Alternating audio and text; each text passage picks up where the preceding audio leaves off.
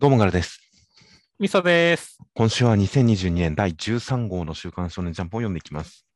はい。はい。という形で、最近のニュース、トピックスとしては、タコピーの現在がめちゃくちゃ流行ってますね。いや、そうですね。発売前重版みたいなニュースも聞きましたし、はい。あの、ぶっちゃけ毎週くっそ面白いですからね。そうですね。閲覧数が本当に、毎は毎週200万を超えて、300万閲覧を超えてる話数もかなり多いという、なかなかジャンププラス歴代の中でも、各ヒット作品の中でも、比べようもないくらい頭一つずつ抜けた閲覧数になってますからね。そうだね。一回読んで面白かった後もね、結構他の人の考察を見て、なるほどって言って、もう一回見直すみたいなこともあるしねっていう。はいはい。読み返す要素、読み返す需要の強い作品だと思いますし、いや、本当に第1話、第2話、最初始まった頃に、ミスさんに激烈をお勧めする頃に、もう、きっと、あのーあのー藤本つ樹先生のルックバックが、えーこの漫画がすごいとか、ああいうのを撮ったんであれば、タコピーが来年の賞レース、すごく食い込んできますよね、きっとみたいな話をしてた、その予想の数段階上を言ってますね。いや、そうだね。ここまでヒットするとは思わなかったし、まあ、まだ発売前だからね、どのくらい売れるかって分かんないですけども。ただ、現段階でもものすごいこう予想を超えたヒットしてるなって思いますからね。ネットとか YouTube とかを見ても、毎週毎話タコピーの考察をしている動画とかを上げている方が結構な人数、複数名いらっしゃったりするのが散見されて、まああまり見てはいないんですが、なので今更 僕らがタコピーを語るのも多少恥ずかしかったりもしますが、でも、完結した暁にはちょっとタコピーしっかり語りたいですね。そうですね。もう、前はここでテンションが上がったよみたいな話を、こう、一話一話振り返りながらしたいですねっていう。いや、そうですね。結構僕タコピー最近の展開に関しては、こうなるのかなみたいな予想結構当たりがちですよ。ああ、俺はもう全然当たってないですよ。マリナちゃんがね、後悔して、あのタコピー送ったのかなと思って、今週見たらさ、あの、バイレス全然いじめのことが苦にしなかったしねっていう。えーいや、まあ、具体的な予想の話は、まあ、今はしませんが、まあ、そういう感じで大変楽しく読んでたりしますので、今読んでない方、読んで、まあ、やられちゃった方に関しては、まあ、しょうがないとは思いますが、脱落もやむなしとは思いますが、まあ、まだ読んでない方は、この、あまりに話題になりついてて、今から手に取るのは抵抗もあったりするかもしれませんが、まあ、ぜひぜひ本当に、このリアルタイム、今、連載中のところに乗っかっていってくれたらいいなとは思いますね。そうですね。というようなトピックスとして取り上げてみました。また今後も気になったらちょっと触れてみますという形で、では、やっと本編の方入りますと、今週関東から表紙が、連載5周年記念2号連続から第1弾、関東からドクターストーンとなっていました。ジャンプ表紙は、まあ、宇宙に行った組の、こう、石化したり治ったりしている感じのかっこいい一枚でした。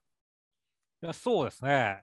もう普通にまあ構図からしてかっこいいですし、後でネットで見て知ったんですけど、はいまあ第1話というかね、連載当初の表ジャンプ表紙と同じ構図で、同じこうぶ似たような文章っていう感じらしいですね。あへえ、まあ、千空くんが同じ形っていうことですよね。そうですね、後ろは大樹くんがいて、で、その時のあれが、石砕く、砕けぬ石っていうあれだったみたいですね、言葉が。へえ、なるほど。まあ、そこからさらに石を砕いて、そこからさらにうがつ感という、まあ、確かに先に進んだ感じがありますね。そうですね。いやー、だからまあまあまあ、クライマックス来てるなって思いましたね。いやー確かに大盛り上がりとなっております。という形で、えー扉の方はこちら、えーまあ、科学組の一同プラス、琥珀ちゃんみたいな感じで、千空くんと今は亡きお父さんが屋台でこうラーメンを共に食べるという、宇宙ラーメンを共に食べるような、そういうイメージの一枚となっていました。そうですね。まあ、本当にね、千空くんが宇宙に来たっていうところで、まあ、お父さんと並び立ったっていうところをね、な感じの外イメージカットみたいな形でね、もうクロムくんがちょっと鼻すってる理由も分かりますよっていう感じの絵でしたね。まあそうですね。いや、本当に最初から月に行くというのが、まあ今にして思えば、ホワイマン云々抜きにして月に行くというのが最終目標でしたからね。そうだね。この石化世界、このストーンワールドでまた宇宙にまで行ってやるというところ、その目標を立ち上げたところから始まったお話だったりするので、本当についにたどり着いたという、あの頃見ていたところについた、ついにたどり着いたという、その内容にかぶるような感じの扉となっていました。で、中身としましては、第231話で、えー、千空君、ホワイマンと交渉して、自分たちに協力してくれたら、その、すごい科学クラフトができるぜっていう話をするんですが、ホワイマンたちはそれに賛同しません。確率が低すぎると言いますが、一体だけ残ってくれました。そして人類を石化して去ろうとしたのは、えー用意していた武器によって、なんとか押し返して、ホワイマンたちはそのまま去っていきました。そしてホワイマン一体を仲間に加えて、千空君たちは地球へ帰還しますという展開でした。いやー、まあ、千空君の説得というかね、まあ、これまでのね、みんなで紡いできた数々のね、道筋が、もうたった人だけど、ホワイマンを動かしたっていうところは、もう素晴らしい回だったなと思いましたね。いやー、最終、最終話ではないですが、この最終局面に至ってまで、ストーン、ドクターストーンは本当にいつもと同じなんだなっていうのが良かったですね。そうですね。ホワイマンが仲間になったっていう、ここまで仲間になった展開なのかってびっくりすると同時に、確かに今までずっとそのパターンでやってきたもんなっていうのがありましたね。うん。いやー、でも、なんだろう、すごい、そういったところでね、あのめちゃくちゃ感動的だったのは、この完全にこうホワイマンとこう交渉が成功するわけじゃなくて、ね、やっぱホワイマン自身っていうか、本体、ほとんどはこの放棄し、他の星へ行きますっていう形で人類を見限るんだよねっていう。まあそうですね。まあ知性が足りないからっていうね。だけど、まあ、そこに対して一人だけでもね、こう、千空君たちに納得してくれたっていうところは、なんだろう。いや、すごいなんか SF 的な面で言えばね、人類っていうのは、この広い宇宙において、めちゃくちゃこう大きな存在でもないし、かといってめちゃめちゃ賠償な存在でもないんだよって言ってるみたいな感じがして、すごい納得できるというか、素晴らしいアンサーだと思うんですよねっていう。まあそうですね。いや、本当にドクターストーンという作品、その根幹にあるのが、まあ、やっぱり発展と、まあ、前進なんですよね。そうだね。とにかくドラマ性っていうのが人間関係の発展とかそういうのではなく、技術的な発展とできることが増えていく。キャラクターの成長というよりも、技術の発展で漫画の世界を進めていった感じが、まさにその何か、さらに未知の世界にまで進ん。でいく、人類が進ん。でいくという、そういう形で落ち着いた結論に至ったっていうのは、本当に、この作品、これまでやってきたことと同じだからこそ、なん。かこういう未知の存在、ホワイマンみたいな特殊な存在を介した話でも、すんなり飲み込めるところがあるんですよね。そうだね。まあまあ、勝った負けたというよりかはね、本当、そこからね、どう、まあ、新しい道を選び取っていくとかね、なんかこう、まあ、ちょっとそういう単純ではないけれども、そう進んでる感じっていうのが、ドクターストーンらしさだからねっていう。まあそうなんですよね。とにかく、うん、本当にプラス思考な感じ、前へ進んでいく感じ。あとはまあ、やっぱりクラフト根性ですよね。そうです、クラフト根性ですね。とりあえずクラフトで解決するぜみたいな、そういうところもやっぱり一貫してるのがすごく良かったですね。いやー、だからなんだろう、こんなに、だから変な話ね、ある種、まあ突拍子もない、ホワイマンの正体からしても突拍子もなかったし、びっくりしたわけだけどさ。はいはいはい。だから、それでこんなに綺麗な着地に行くとは思わなかったから、すごいなんか、すっきりしたよねっていう。ああ、本当そうです。なんか、もともと、その、石化光線という存在がものすごいファンタジー、SF なところで、で、それ以外のところに関しては、すごく現実的な地に足のついた科学技術の話という二面性がすごいある話でしたが、その中でもやっぱりホワイマン、具体的に存在が出てくると、やっぱり異色でしたからね、この作品中で。そうだね。最後、僕はこの展開、最後、人類が見限ってというか、結局人類は彼らの求める水準に達していなかったんで、結局全部間違いでした、接触も間違いでしたって立ち去っていくっていう、この宇宙での一瞬の開口みたいなものを描いた SF 感みたいな、この空気感、ものすごく好きですが、でもやっぱりそれはドクターストーンがこれまでやってきた作品雰囲気とはちょっと違いますからね。うん、そのすごい異色な要素っていうのがここにはまり込んでるのが、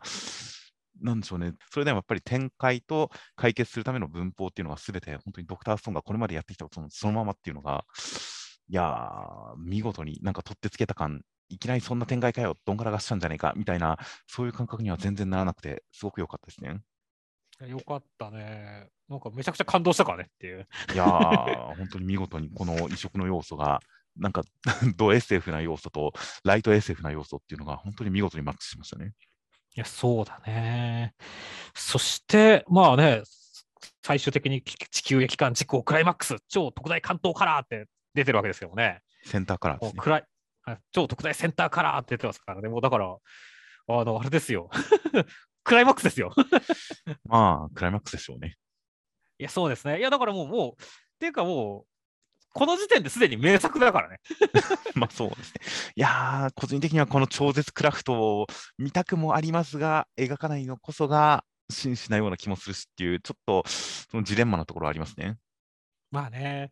でもだから本当に、まあラ、ラストね、先週あたりはね、こうクラフト年表で終わるんじゃないかみたいな話とかもしてましたけどね。いや僕が言ったのはクラフト年表ではなくて、ロードマップを示して終わるんじゃないか。その実際に未来の話になるわけじゃなくて、これからこういう科学的クラフトをしていくぜっていうそのロードマップを示してくれるんじゃないかっていう、別にあのそれで時間が飛ぶっていう話を僕はしたわけではないですね。そうだね、もう、だから本当にもう来週ね、まあ、クライマックスですからね、どういう決着をつけてくれるのか、どういう大団円で終わってくれるのかっていうのは、すごい楽しみでしょうがないですねっていう。いや、そうですね。いや、本当にだから、今言ったように、未来にロードマップが無限に広がっていく。これまでやってきた科学開発はすべて宇宙船、宇宙へ来ることにつながっていたけれど、そこから、ここから先に進んでいくロードマップっていうのは、本当に際限なく、果てしなく、未知の領域、知らないところまで無限に広がっていくっていう、その無限っぷり、道っぷりをこう描いて終わるのもすごくいい気はするけれども、彼らの超技術未来っていうのをやっぱり見たくあるんですよね。うんうんうん超発展未来というか、もう、その超文明、先空文明が見てみたくもあるんですよね。そうですね。いやー、という、本当になかなか、うんこっちの方が綺麗なのはわかるけど、これを見たいしみたいな、いろんな願望が同居して、なかなか難しい感じではありますが、本当に最終回、ただただ楽しみですよ。楽しみですね。では続きましてが、ワンピースの第1041話、内容としましては、まあ、方々それぞれ決着がつき始めまして、えー、桃之助君は象と話せる、開国するかどうかは、和の国の人のことを考えると、うん、決心がつかないみたいな感じだったりもする中、ルフィが何か大変なことになりそうなんで、CP0 の人たちはルフィをこう消せと言われています。何か危惧しているようです。という中、ルフィとカイドウも決着に近づいていますという展開でした。いやー、階層の若いビッグマムめっちゃ魅力的だね。うっすらなんか、シルエット的な感じで出されたりはしていましたが、この、なんでしょうね、喋り方とかに関しては確かに、特にカイドウさんとの関係性とかに関しては、何か、あ、こんなにいい感じだったんだと思いましたね。いや、そうですね。めちゃめちゃもう姉御肌な感じありますし、なんかこのビジュアル見たら、ヤマトさんの母親ってやっぱりビッグマムなんじゃねえかっていうのが自分の中でまた再浮上してきましたねっていう。あー、確かに、まあ、ヤマトさんの年齢を考えると、んどうなんだろうっていう感じはありますが、似てる感じもしなくはないですね、確かに。そうなんだよね。いやー、まあ、だとしたらね、その、ね、カイドウなビッグマムに借りがあるみたいな話？はいはいはい。とかもありましたからね。いやー、ちょっとだから自分の中ですとその説がまた盛り上がってきたんでね、その辺ネタバラシしてほしいなって思ってるんですよねっていう。なるほど。確かに、ヤマトの母親は未だに触れられていませんから、まあまあまあ、裏設定的に流れていくのかもしれませんが、確かにちょっと気になるところではありますね。そうですね。そして、まあまあ、いろいろね、本当決着ついてますけれどもね、はいはいはい。雷蔵さん、め耐えたな、頑張ったなとかね、そうですね。福六寺さん、プスプスしてますからね。そうですね、勝ったっていう感じですからね。はいはい。そして、まあ、本当にね、あの小紫さんのところね、あの日和さんのところもね、あのいよいよくらい、あれですからね、オロチは本当に、こう、残無残に死んでほしいなって思いますねっていう。そうですね。今のところ、回廊石の釘を刺されて、瓦礫に挟まれて動けない状態で、話を聞かせていく状態。何かお膳立ては整ってますからね。そうだね。ここからどういった絵面の、その、まあ、復讐になるのか、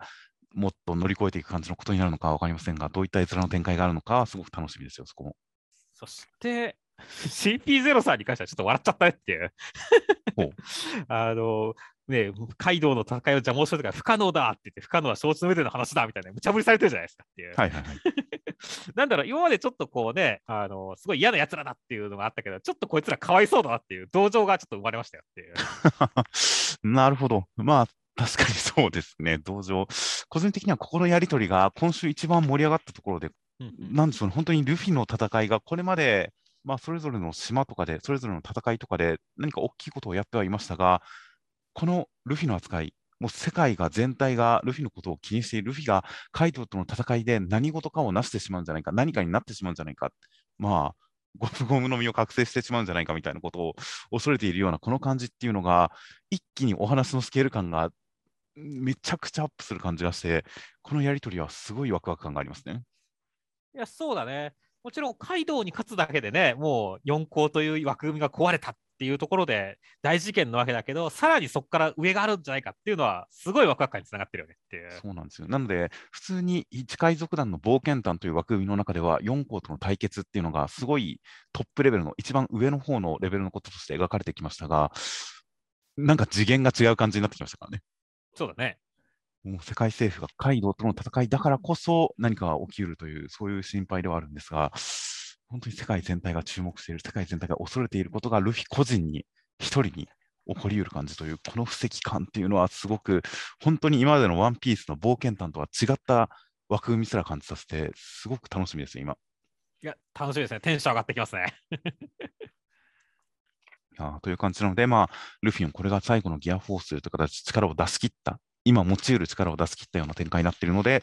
それをさらに超えた何かにたどり着く感じがここまで示されていると、まあ、さすがに伏線を先々に伸ばすことで有名なワンピースでも、さすがにここでルフィの身にそれが起こるんじゃないかという感じがして大変楽しみです。確かにですね。では続きまして、呪術廻戦の第176話、内容としましては、乙骨さんは、えー、うろさん、おっこさんは、えー、うろたかこさん、空を面として掴むっていう人と戦って、で、お話、何か、なんでこんなことをするんですか的なことを、えー、聞いたりとかして、相手を怒らせてしまいますというところに、なんかリーゼント法を打ってくる石郡さんがいたんで、接近しますという展開でした。や今週はアクション最高にかっこよかったですね そうですね。面白かっこよかったですね、全体的に。面白かっこよかったよ。最初の頃のこのウロさんとのこの殴り合い？はいはいはい。ちょっと変則的な殴り合いっていうのも迫力あったし、その後ね、噛み合ってない会話っていうのもすごい良かったしねっていう。噛み合ってないは噛み合っってないですけど、なんでしょうね。やっぱり、その、おっこつさんの善人っぷりが行くところまで行っちゃってるんで、もうずれてて、相手を苛立たせるという感じは、まあ、なんていうの、ずれ感は可愛いですし、それが善意っていうのはかっこいいですし、うねうん、やっぱりなんか、おっこつさんの中二感が溢れててよかったですね。そうですね。いやそして、まあ、その中二感溢れるところからのね、牛ゴールさん、まさかの お前、リーゼントから出んのかよビームみたいな。いやこの人もなんかお笑い系の能力だったんですね。そうですね。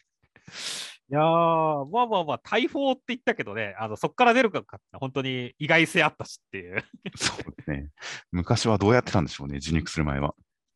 どうやってやったんでしょう？でもなんか髪型からちょんまげとかから出したんじゃないですかね。あ、ちょんまげ法はありえますね。うん、それはかっこいいですね。現代だとリーゼントっていうね、さらに威力アップしてそうな感じするし、ね、ああ、それは納得感ありますね。うん、いやというわけでね、そこが本当にね、その牛堀さんのね、あの大砲を避けるおっこさんってめちゃめちゃかっこよかったしねっていう。はいはい、すごいアクションでしたね。そうそうそう。いやだから本当に、あの、芥見先生はなんだろう、あの、殴り合いというかアクションを書いてるときは生き生きしてなってましたねって。いや本当にいろんなアクションのバリエーションを考えるというか、それぞれの能力がまあ、それぞれの特殊能力っていうのが絵面に反映される形の戦いで、本当に見応えがありますね。そうだね。いやリーゼント法、そう。やっぱあの、芸人の高場さんとか、羨ましがありますよね、きっと。そうですね。リーゼント法はちょっと面白いですからね。うん、という感じで、まあまあ、アクションもすごく面白かったですし、やっぱりその中で、そのさっきのオッコスさんとのやりとりとか、いろいろ含めて、やっぱり人間性が織り込まれてるのがすごくよく、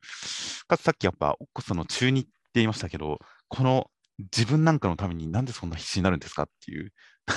自分、え、自分のために他人を殺すってそんな考え方あります？わかりませんけどみたいな感じの、この自分の価値の低さが、あ、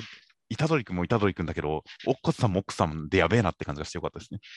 よかったですね。自己評価の低さがいくところまでいっててやばいっていう感じが、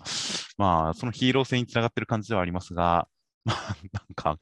うん、この人もやっぱちゃんと狂ってるんだなっていう感じがして、いや、単純なアクションのみではなく、本当に人間性の描かれ方もあって大変良かったですよ。うん、そうですね。だからまあ、三つどもえね、どうなるか楽しみですね、本当に。はいはいはい。いや、本当、うろさん、まあ、共闘する形になりましたし、なんか、おっこさんに対しては一族老頭、まあ、積年の苛立ちがあるみたいですから、果たして共闘する形にはなりますが、その後の関係どうなるのか、案外味方になるかもしれませんからね。そうですね。どういった展開になるのか、とうとう大変楽しみです。では続きまして、僕のヒーローアカデミアの第345話内容としましては、えー、まあ、オール・フォー・ワンのこう勢力をそれぞれなんとか分断してやったぜっていう感じで、それぞれ戦いが始まる中、デク君は当初の予定、死柄木さんのところではなく、ヒミコちゃん、トガちゃんに連れさらわれて、そっちのステージに行っちゃいましたという展開でした。いやー、意外や意外な展開ですごいテンション上がりましたね、ラストって。ああ、ラスト、本当に、いやもうバチバチの最終バトルが始まったぜと思ったら、ラブラブし始めましたね、なんか。そうですよ。いや、なんかもう、三つどもえというかね、三角関係というかね。そうですね、そんな感じが、なんか、別紙のワクワク感がすごい湧いてきましたね。いや、そうだね。だから本当になんだろう。トガちゃんが何するのか、しかもなんかこうね、最後のところなんかこう小指の糸垂らしてこうデクをつなげてるところなんかすごい象徴的だしねって。まあそうですね。で、当然、フォース、危機感知が反応しなかったということで、悪意、害意はないんです、これには。そうだね。いやー、だから、すげえなんかこう、意外なところ来たんでね、いや、なんかすごい楽しみだし、同時になんか、信楽さんとかがね、なんか、あの、爆豪君とかね、あの、ベストジーニストさんを蹂躙しそうな雰囲気もあって、そこもちょっとなんか、こう、どワクワクとも違うけど、なんかこう、ハラハラするよねって感じですねって。そうですね。まあ、この、すこのステージ、何か宙に浮いているっていうのはもちろんですし、他にも何かしら、まあ、崩壊対策がされてるんでしょうから、まあ、その辺のギミックも気になりつつ、当初の作戦、デフ君と白木さんの全力、全面衝突みたいなものに関しては、一旦お預け。これはまあ、明らかにヒーローが遅れて駆けつける展開の布石ですからね。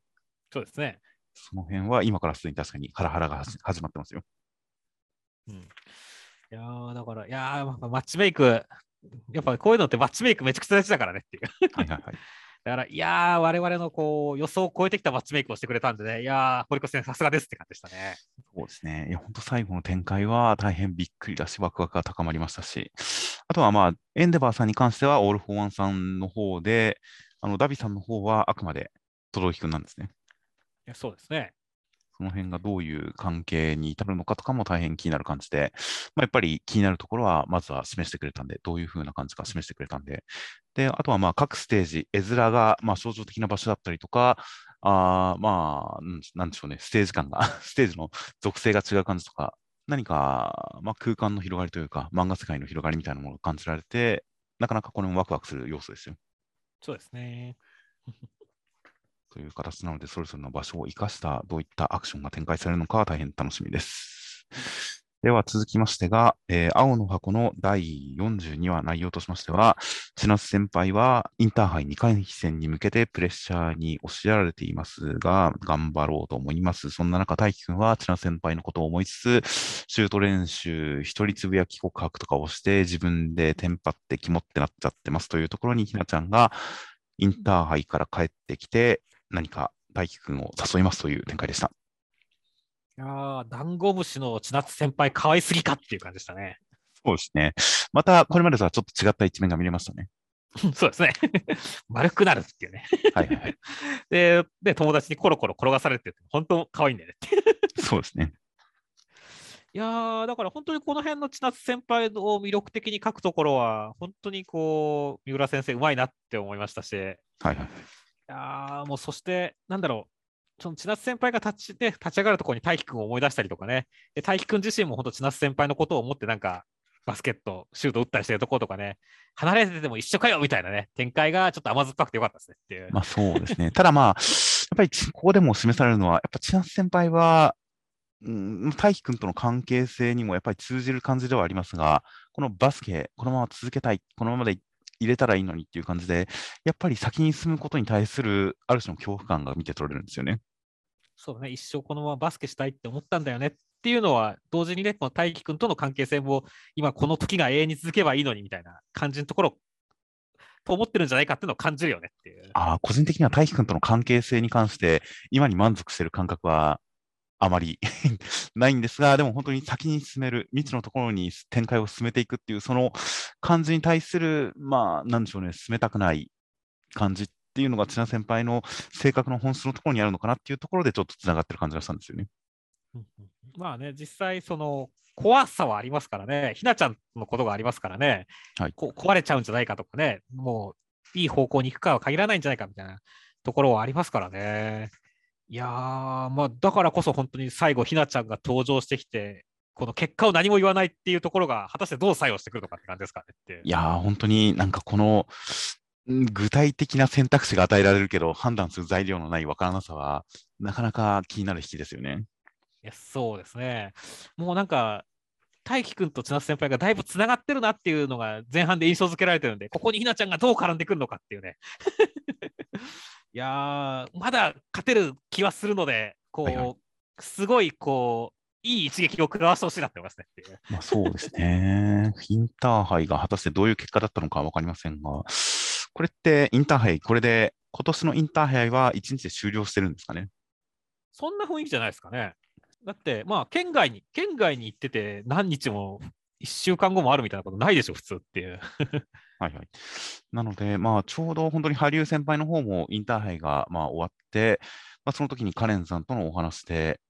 まあ、うまくできるかは分からないけれど、手探りで今やってる、試してる状態なんですよ。恋愛と部活をみたいな感じで。で、千奈先輩に関しては、今が続けばいいのにっていう感じで、まあ、本当に新しい、なんか恋愛を試そうっていう、そういう感じには全くならない、先に進む感じが全くない感じっていうのが示されたりとか、その何か、やっぱり先にどう進んでいくか、わからないこと、未知の領域にどう手を出すかみたいなところが、それぞれキャラクターが描かれている中で、次はひなちゃんのターンなのかなという感じはあるんですよね。そうですね。うん、という新しい領域に踏み込む、相手のところに踏み込んでいくという、その踏み込み方に対するひなちゃんの姿が示されたら、ある種、関係者一同のスタートラインが示されるのかな、そこから大輝くんがどう向き合っていくのかなというのが、来週大変楽しみですよ。楽しみですね。たい焼きパーティーですか？パーティーじゃないですけどっていう。まあ、誘う文句として、あの力の抜けた誘い方でいいと思いますよ。いやいいと思いますね。一緒に帰ろうじゃないんですよ。たい焼きをおごってなんですよ。その、ちょっと遠回しな言い方がとてもいいですね。いや、可愛いですね。では続きましてが、えーセンターカラーです。新連載第2話、託される思い、運命激変センターカラー第25ページ、地球の子という形で、センターカラーは、えー、守くんとレイスケくん、カレディさんの家族一同の写真でした。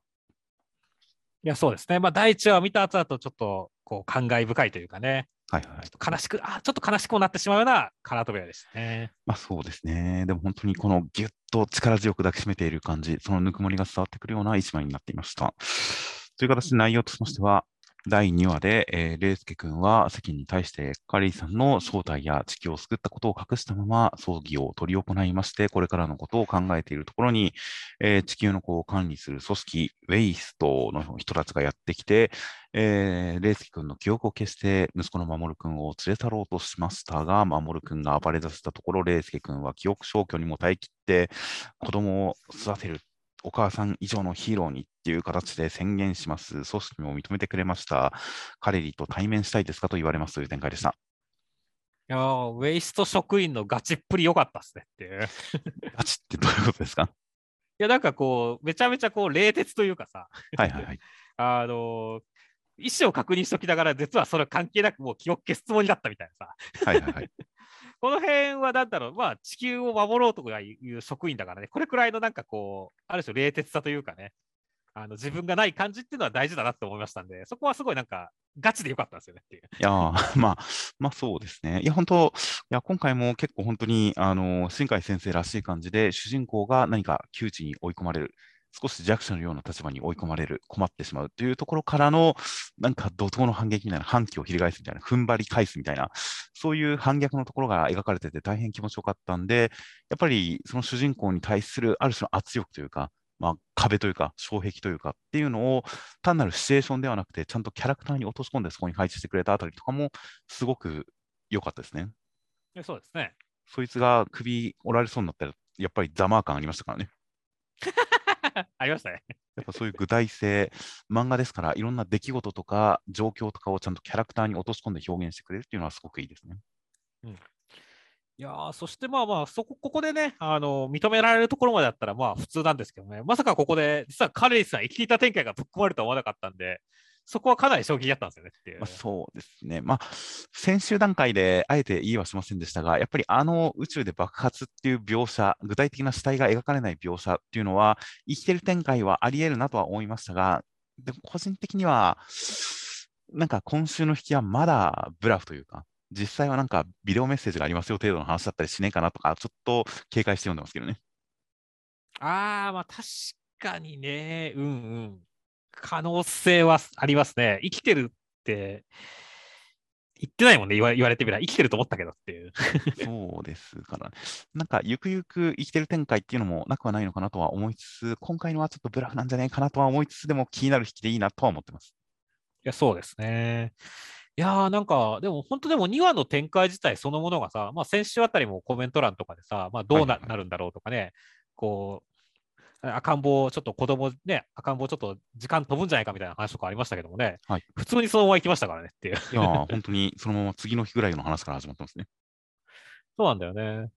だからその辺もちょっとびっくりだったし、まあまあ結構コメディ路線の可能性もあったけど、まあ、シリアス路線にやっぱ行くんだなっていうところも今回の2話で分かった感じですねっていう。まあ、コメディ路線で行くとはみじんも思いませんでしたが、まあ、だってなんか先週のコメント欄でもさ、佐伯クソみたいな幼児になったりしてとかってあったじゃんっていう。それはだから、そういう幼児になったとしても、作品全体のテイストとしては、やっぱ、一話の通り、まあ、真面目にいくんだとは、わかんないですね。そのコメントした人の思いがどういう感じなのかわかりませんが、サイキクソみたいな子供と真面目な作風っていうのは、必ずしも一致しないとは思ってないですからね、僕は。まあ確かにね。いやー、まあ、本当先週も言った通り、新海先生らしい作品になるんだろうなというふうに思ってるんで、それで言ったらやっぱりお話のストーリーラインはもうガチガチのドシリアスというか、なんでしょうね、そこまで真面目にならなくてもぐらいの真剣さだと思ってますよ。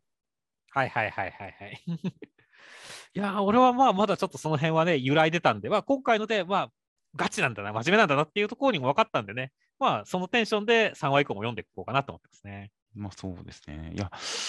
まあ、本当に新海先生らしい感じ、本当に窮地に落ちてからのもう歯を食いしばる表情とかも良かったですし、そこからこの消された記憶、そのモザイクの中を突き破るようにして、粉砕するようにして駆け出して息子の元へみたいな、この心象風景みたいなものを漫画的な映像に落とし込んで、アクションで語るして語る感じとかは、本当に大変新海先生の手腕が発揮されてて、いやー、うまいなと思いましたね。そうですね。という何か具体的なアクション、具体的に物理的に何かを成し遂げているというよりかは、本当気持ち的な勝利のところなのに、それを本当に目に見えるカタルスに落とし込んでる感じとか、本当にやっぱりストーリーテリングのその映像表現のうまさがあるんで、今後、アクションになるのか、そうですね、ジャンルということで言ったら、真面目かお笑いかというよりかは、どのくらいアクションになるのか、そのもっと日常寄りの話になるのかっていうところは、まだ全然予想はつかないところではありますが、でも完全に日常的なお話になるとしても、新海先生らしいド派手な映像表現、演出は必ず見れるんだろうなというのは、今週でさらに確信できたんでよかったですよ。そうですね、楽しいですね。では続きましてが、ピピピピピピの第22話内容としましては、えーまあ、とぼとぼフルスちゃんがやってきて、どんよりフルスちゃんが聞いてる中、ラッキー君は演奏を始めて、音神家のお話を、各自分の過去の話をみんなに聞かせるっていうお話でした。いやそうですね、まあ予想通りね、こう自分の話をするんだっていう展開でしたけどもね。はい、いやー、相変わらずこの、まあ、見開き含めてね、おコマの演出、決まってるなと思いましたねっていう。いや、そうですね。で、駒の演出と同時に今週改めてマホロ先生すげえなと思ったのが、やっぱりどんよりした古巣さんの可愛さですよね。いや、そうですね。うんもうともとも歩いてるところから、フルスちゃん、フルスちゃん大丈夫みたいな。そうですね。そこから、あの、客席で、あのー、音神学校に迷惑かける演奏って一体点々点と思ってる感じの目の死んでる古巣ちゃんとか、このシンプルな線の中に古巣ちゃんの今のこの心情を落とし込んだ上で、可愛いんですよね。そうですね。いやー、ちょっとなんか、ある種の性癖に目覚めそうな雰囲気ありますねっていう。そうですね。っていうか、古巣ちゃんがちょっと曇り顔が似合いすぎなんですよね。そうだね。いやーというこのポップな上で、なんでしょうね、本当に情報量の多い可愛さみたいな、この辺はマプロ先生はやっぱすげえなっていうのが改めて思わせるところではありましたよ。いやそうですね。表現力めちゃくちゃ高いですよねっていう。いやー、だから本当に、なんだろう、その、小回りとかもね、めちゃめちゃ緩急が効いてる感じがして、はいはいはい。すごい良かったし、やっぱもう驚きとかね、今週もなんだかんだやっぱラッキー君の、ね、演奏が届いてない人もいるけど、だいぶ多くの人に届いたんだってのが分かりましたからねっていう。はいはいはい。いやー、だから本当、こっからどうやっていくのかっていうね、なんかもう三部作、あれみたいだからねっていう。そうなんですよね。まあ、三部作なんで悲しみを表現するのか、悲しみのまま終わるのか、それとも喜びにつなげていく話になるのか分かりませんが、何か幕構成、三幕構成みたいな感じになってくると、これまでピラッキー君のこの演奏って単純に情景を見せるだけで、何か、なんか、よく分かんないところがありましたが、何なのか。うんこうちゃんと順序立ててお話を展開させていけるってなると、すごく何か物語的なんですよね。そうだね。こうなってくると、ある種なんか、もうピアノというよりも、なんか漫画に近いですよね、もはや。ふんふんふんまあまあ、なんかまあ、映画というか、まあ、え体験ですかっていう。体験型の、体験型の漫画みたいな感じなんで、漫画みたいな音楽という感じなんで、それは一周して漫画でピアノ演奏を表現するときに、そのピアノ演奏の持つ意味が漫画っぽいっていうのは、何か演出上、それは面白いんじゃないかってちょっと思いましたね。はいはい。そうですね。いやー、だからまあ、ね、ますますキレッキレになっていくね、演出を見ていくのも楽しいですし、いやー、ちょっとラッキー君どういうふうに語ってくれるのか、そしてそれをみんながどうリアクションするのかって楽しみでしょうがないね。特にミーミンさんっていうね。そうですね、ミーミンさん、今回もすごいいいリアクションでしたからね。いいリアクションだったね。音楽が鳴ってる中、パーンって言って、こう、パンに驚いて、こう、おののいてるところとかすごい可愛かったんで、で、この先、自分の知ってる風景も入ってくるでしょうし、最終的なところにはどうなるのかわかりませんが、まあ、ミーミンさんが過去のラッキー君に対する見方、思い、どういう記憶を持ってるのかとかもわかりませんが、まあ、そうですね、ミーミンさんにとっては本当個人的な記憶でもあるでしょうから、個人的な出来事でもあるでしょうから、その辺も含めて、どういうリアクションを取るのか、一番楽しみなのはミーミンさんですね。そうですね。そして本当、フルスちゃん復活してくれっていうね。そうですね。フルスちゃんのこのどんより具合、でもこのやさぐれ具合も、なんか今後、属性として持っててほしいですけどね。そうだね。うん、わかりますよ。立ち直った後も、あの、きっちりかっちりで、ちょっと張り詰めてる感じのいつものフルスちゃんではなくて、このどんより具合、やさぐれ具合を持ったフルスちゃんもちょっと残ってほしいなというぐらい好きですよ、本当今のフルスちゃん。本当刺さってますね、ガーちゃんの心に。ですね。という感じなので、まあまあ、本当にみんなのリアクションどう進んでいくのか、そして本当に何かラッキー君の演奏っていうのが、まるで周りの人に漫画を読ませるようなことをしてるというのを、読者は外から漫画で読むという、この入れ構造みたいな感じっていうのが、どういう体験になるのか、読書体験になるのかっていうのも含めて大変楽しみです。はい、では続きましてが、僕とロボコの第78話内容としましては、ルリちゃんとロボコは、えー、ジャンプ連載作家のアシスタントに行きました。そこではもうすごい戦いが繰り広げられていました。これが、えー、連載、泥臭いけどかっこいいという展開でした。ああ、もう相手は編集者だ、最悪殺しても構わないよって言ってるのは、もう宮崎先生の本音なのかなと思って。そうですね。僕もそこが、なんか今週一番面白かったですね。面白かったね。相手は編集者だ、最悪殺しても構わないよっていう。なんかこの漫画家と編集者の超ギスギスしてる感じっていうのが、ある種、バクマン以前というか、なんか、昔ながらの漫画家感があってよかったですね。よかったね。いやそして、まあ、今週もね、パロディ多かったですし、まあ、一番はやっぱりね、この猛犬の薄いじゃなくて、えっ、ー、と、G ペンの薄いですけどもっていう。はいはい、はい。いやー、なかなかね、本当になんかすごい、あの、まあ、ルロケン懐かしいなって思いましたし、あの、逆にね、臼井さんが盲目じゃなくてよかったとかね。実は心の中では先生に勝てないと確信してアクシタントやってるんじゃないかって思うと、いろいろドラマがあるなって思いましたね。まあ、そうですね。まあ、そうですね。いつでも殺していいという、いつでも命を狙っていいという条件でアシスタントやってますからね。そうですね。でも、ね、元ネタの薄いはもう勝てないと分かったっていうことですからねっていう。はいはいはい。その辺なんか細かいオチは覚えてなかったですが、いやー、まあ、なんでしょう、本当にこのギスギス感と強靭感の同居してる漫画家感っていうのはすごい良かったですよ。いや、良かったですね。いやラスト5ページ書き直しですからね、しかもっていう。そうですね。ちょっとだけ、あの、タイムパラドックスゴーストライターを思い出しましたけどね。いやいや、まあ、あれもまあ、おね、あの、一部こう、なんか変な要素はあったけれどもね、あの、一応、王道漫画家漫画を描こうとしてるところもありましたから、まあ、似通ってくるのはしょうがないですよっていう。そうですね。あれはまあ、1話分丸ごと破り捨てますもんね、完成原稿。まあまあ、実際ね、なんか、ね、キャプテン翼の高橋洋一先生がね、これじゃダメだって言って、ネームとかからね、1話丸ごと原稿書き直すみたいなこともあったみたいですからねってはいはいはい。いや実際そういう試行錯誤、戦いっていうのは本当に毎週やられてることなんだろうな。宮崎先生のリアルを映し取ってるんだろうなと思いましたよ、今週も。いや、そうですね。いやまあ絶対勝つってのね、逆にまあ編集者に対するあれも、あの宮崎先生の本音ならば、この絶対に勝つっていうところも宮崎先生の本音でしょうからね。まあそうですね。ちゃんとロボコも、たとえ15ページのパロディばっかのくだらないギャグ漫画だって頑張って書いてるのよって言ってますからね。そうですね。本当にその通りだなと思いますよ。いやそうですね。いやまあ、というわけでね、まあ、ね、あのー、ね、2年目さんはね、ずっと Wi-Fi 回してりゃいいなって思いましたね。そうですね。2年目さんは完全にあそこで落ち着いてますからね。そうだね。前も言いましたが、僕は2年目さんが、あのー、この嫌いな感じが好きなんで。はいはい。この嫌なやつ感がすごい好きなんで、2年目さんのこの扱いに関しては、新しい展開がいつかあったらいいなとは思ってるんですけどね。はいはいはい。もうこっから成り上がるに、のせ上がるにしろ、こっからさらに落ちていくにしろ、どっちにしろ、さらなる展開が見てみたいなという希望はあったりするんで、まあ、2年目さんにフォーカスした作作品というか、2年目さんにフォーカスした回っていうのもまたちょっと読んでみたいですね。なるほどね。まあ僕はもっと2年目さんいじめられればいいなって思ってますよって。まあそうですね。そういう展開も見てみたいです。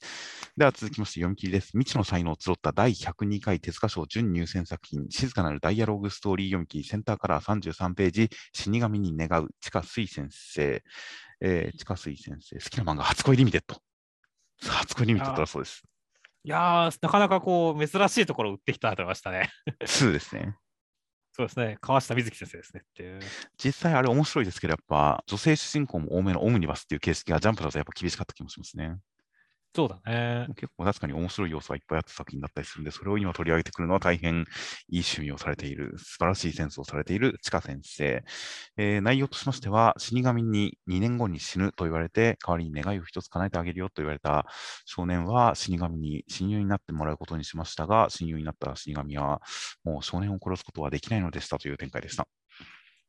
いやー、死神さんが黒もやで表現されるけど、めちゃめちゃ可愛いの、すごいなって思いましたね。そうですね。この表現っていうのは、まあ、なんか、なんでしょうね、デザインだけで言えば、まあ、あるかなとは思いますが、そこからのいろんな演技、アクションとか、触れ合いとか、表情とかも含めて考えると、なかなか既視感がないというか、この作品の独自性になってて、すごく魅力でしたね。いや、そうだね。なんかこう、まあ、小回りとか演出とかも含めて、なかなかあんま見ない感じの個性がありますからね、この作者の方っていうね。まあ、そうですね。まあ、主人公の表情とかも含めて、本当に静かで淡々としてる感じっていうのが、まあ、この作品の感じにすごく合ってましたよね。そうだね。これをなんかハートフルに、ウェットにどっぷり、しっとりやっちゃうと、本当にすごくいい話、単純な、なんか感動的な、単純なっていうと、あれですが、まあ、すごく感動的な話になっちゃうところを、この静けさでやるから、うん何か独特の読み心地になってるんですよね。いやそうですね。実際なんだろうね、本当構成そのものもね、やっぱりなんで死神ずっと一緒にいるんやろうっていう疑問がこう最後に評価する？はいはい。あの親友だってお願いしたから一緒にいたんだっていうところも含めて、ああ、なるほどっていう、腑に落ちる納得感っていうのもあったし、それがさっき言ったようにハートフルなね、話としてつながっていくっていうのは、本当にその演出力が高いというかね、はいはいはい。漫画の構成力が高いと思ったんでね、いや、すごい先が楽しみな作者さんだなと思いましたねはい。確かにその辺は本当に振り落ちになってましたし、振りと落ちになってましたし、あとなんか細かいところのセリフでも言葉の過不足がない感じ、文字数少なくても過不足がない感じ、主人公がこの淡々としてる感じとかも、2年後に死ぬと言われても淡々としてる感じとかも、もしかすると読者を突き放しかねないところを、なんとなくやっぱこの一言、楽しいこともない、大して辛いこともないけど、ただ少し人生が長い気がしていた。だから特別何も思うでもなかったっていう、この18歳の少年が少し人生が長い気がしていた。この先80まで生きるのかな？それって長いなっていう感じがしてたみたいな、この淡々としたモノローグですっと腑に落ちる感じがしたのは、やっぱこの作品の言語力だなと思ったんですよね。そうだね。うん、少ない文字数で本当に何か、うん、伝えてくる感じというのもこの作品の魅力だったりしたんで、大変好きでしたね。いや、そうだね。なんか本当に、まあまあ、あの、なんか、もうさっき言った通り新しいものを見てるというかね、新鮮なものを見てるっていう感じがすごいしたんでねっていう。はいはい。だから俺もかなり好きなタイプの作品だなと思いましたねまあ、。そうですね。その上で、実は女の子キャラは普通に可愛くて魅力的ですし、なんかちょっとずれてる感じもあって魅力的ですし、あと、なんでしょうね、主人公が近所の小学生にいじめられて、観念しろぼっち星人、おそらく無自覚な精神攻撃がすでに始まっているって言われるっていう、犬のうんこ騒動で不衛生だみたいな、その辺のすごいくだらない感じの笑いの要素とかも、個人的には、まあ、なんでしょうね。改めて読み返していいなって、なんか本化はする感じがするんで、いや、ぜひ、初恋リミテッドみたいな作品書いてほしいですね。ああ、思いますね。まあまあ、まあまあ、それは極論というか、別に必ずしもそうではないですが、いや、本当に、この作者の方の作品、なんか表面的なルックだけ見るとすごい文芸的なのかな、なんか青年向けなのかなっていう雰囲気もしかねないですけど、よく読むとちゃんとすごいユーモアもいっぱいあるし、可愛さもいっぱいあるし、本当にエンタメだし、万人受けそうな全年齢対象な感じがするんで、いや、すごく広く受け入れられる作品を書ける人なんじゃないかなという気がしますよ。いや、そうだね。本当一見すると、本当サブカル寄りな作品かなと思いつつ、全然そんなことないというかね、あのちゃんと、あのドストレートな作品だったりするからねっていう。はいはいはい。いやーなので、いやーなんでしょうね。本当にもっと、なんなら、なんならアクション漫画というか、もっと派手な漫画も読んでみたいですし、逆に本当に日常を落とし込んだお話とかももっと読んでみたいですし、いやー、近水先生、大変今後の活躍が楽しみですよ。そうですね。では続きましてがセンターカラーです。最新コミックス6巻発売直前ジャンプじゃない、JC って書いてあるといつもジャンプコミックって読みそうなんですが、JCC 編入試験編絶好調センターカラー坂本デイズという形で、えー、坂本デイズ、えー、表紙の方、カラー表紙の方は、今回出てきた新キャラ、えー、14歳の彼と、アキラちゃん。やっぱ絶対女性ですね、このシルエットは。そうだね、胸あるっぽいしっていう。ですね。まあまあ、そういう胸の男性かもしれませんが、より女性っぽくなっている、描かれている、アキラちゃんの2人が描かれていました。いや、そうですね。まあ、新キャラの2人ですし、この2人の絡みってまだないんでね、この先絡んでくれるのかなっていうなんか期待値が膨らむセンターカラー扉だったと思いますね。本当ですね。で、アキラちゃんに関してはまだ年齢は言われてなかったような気もしますが、言われたかなどうだろうわかんないですが、やっぱり、しんくんの過去を振り返って、子供の頃のしんくんを振り返って、お前と同じ頃に年頃って坂本さんが言ってることを考えると、やっぱり、まあ、ティーンなのは間違いないですよね。そうだね。っていうので言うと、この2人、なんか天年齢コンビ、天年齢組っていう意味でも、ちょっと今後のなんか立ち位置が気になってくる一枚でしたね。うん、で内容としましては、第60話で、えー、映画監督、金栗さんっていうのは、すごいマーダーフィルム設立者ですごい人だって、しんくんが大ファンですっていう感じで、えー、金栗さん、今回の映画の主演は、あきらちゃんに決めたっていう感じで盛り上げるために飛行機を墜落させた上で、えー、飛行機の機体を爆破崩壊させますという展開でした。いやもう金栗さんが予想を超える大バカっぷりというかとんでもない人で 超面白かったですね。そうですね。いやまあ試験官にこいつしちゃダメだろっていう感じでしたが、でもまあまあ、あれですよね。そりゃ漫画に出てきた飛行機は落ちますよね。そうだね、落ちますよねって。いやパイロットの人ね、超かわいそうだったからねって、関係ねえとかって言っときながら、めちゃくちゃ撃たれてるしね。そうですね。やっぱ、あのー、JCC というか、殺練というか、殺練絡みの人はちょっと死んじゃいますね、かわいそうなことに。そうですね。一般人は大丈夫なんですけどね、結構。うん、いやー、だから本当にな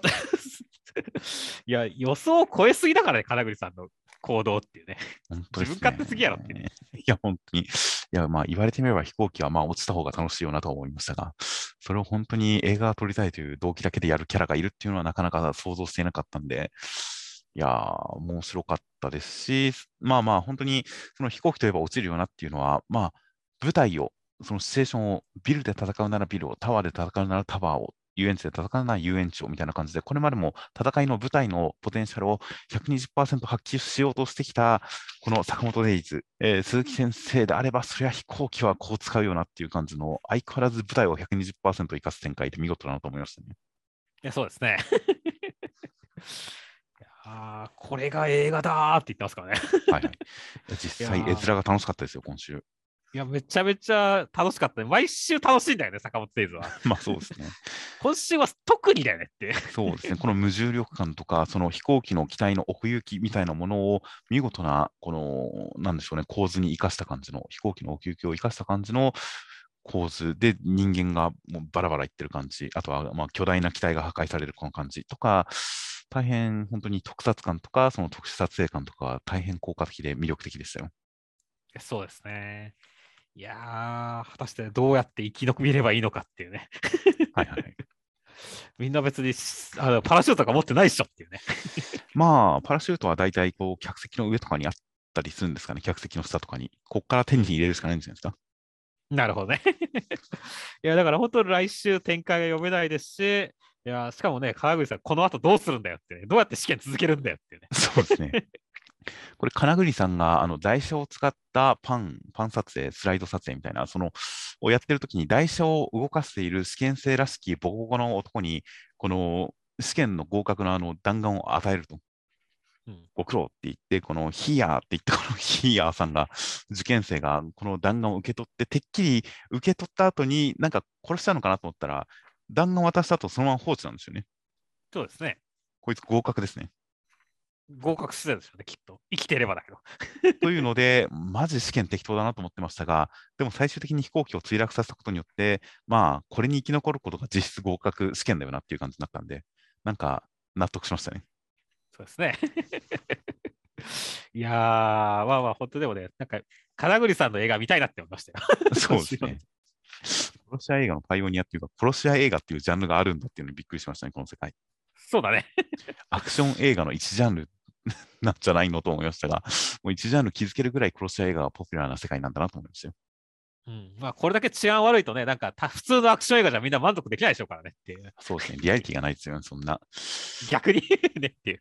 本当になんか、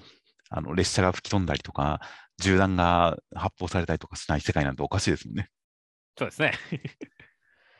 という、なかなか殺し屋、相変わらずこの世界の殺し屋文化はすげえなっていう感じもあって、大変、金栗さん気になるキャラクター。っていうか、先週は好きになれるか分からなかったですが、今週で一気に好きになりましたよ。いやそうですね、僕も一緒ですね。あのカメラわけわかんないですね。わけわかんないね、本当キーン、に。ドカーンってなんだよっていう感じですからね。っていうあたりも含めて、金栗さん、これから坂本さんたちとどういう絡みをするのか大変楽しみです。では続きましてが、あかね話の第3話、内容としましては、えー、あかねちゃん落語喫茶で初講座です。すごいっていう展開でした。そうですね。いやーまあ期待通り、あかねさん大活躍という形でね。はい。あのやっぱ相変わらずこのね、表情付けがね、あの、モーウェ先生うまいんでねっていうね。すごい魅力的に見えてよかったですねっていう。そうですね、本当、見た目とか、そのお芝居の表情とかも、すごく何か一枚一枚丁寧に書き込まれてる感じで、大変魅力的でしたね。そうですね。いやーまあまあ、というわけでね、本当に、まあ、あかねちゃんがちゃんと実力があるっていうね、であとお父さんの生きとか、それくらいにまでと登ってきたっていうところは、まあ、今週で理解できたんでね。まあ、なんで、こっからね、本当にあかねちゃんがお父さんとは違うところはどういうところなのかとかね、目標値がどういくのかっていうところは楽しみ。まあ、なんか、新たなことが追加されていったらいいなって思いましたね。まあ、そうですね、ここ多少引っかかったのは、基本的にお父さん、慎太さんは、あのー落語喫茶で落語やっても、客にあくびをされるような人だったわけですよ。はいはいはいはい。で、この、あの落語喫茶の店主さんは、それを見て、あの、あの、すごい一席を見たことがあるからみたいなことを言ってたわけですよ。うん。っていう、そのすごい一席って、まんじゅう怖いだったんですかね。どうなんでしょうね。まあまあまあ、そう考えるとね、すでに、あじゃあ超えたとも言えるしね、親父をっていう。うんここでお父さんを比較に出してるっていうのが、多分その、すごい良かった一席のお父さんを思い出してるのかなっていう感じだったりはするんですが、まずそれがいつなのか、どういう話だったのかが分かんないっちゃ分かんないんですよね。そうだね。まあまあまあ、あのね、すごいなんかこう、やっぱり、こう、ベテランのね、落語をいっぱい見てる人でも、すごいとしか言いようじゃないじゃいないじゃないみたいなところが、こう、すごい表現になってるわけだけどね。でもなんか俺的には、あの、吉野さんにはもうちょっとなんか言葉を尽くしてね、めちゃめちゃ褒めてほしいっていう、スピードワゴンさんくらい褒めてほしいなと思ったんだけど。まあ、そうですね。確かに、確かにまあ表現、特に、うん、リアクション、笑い、うん、そうなんですよね。なんか、落語に対するリアクションで、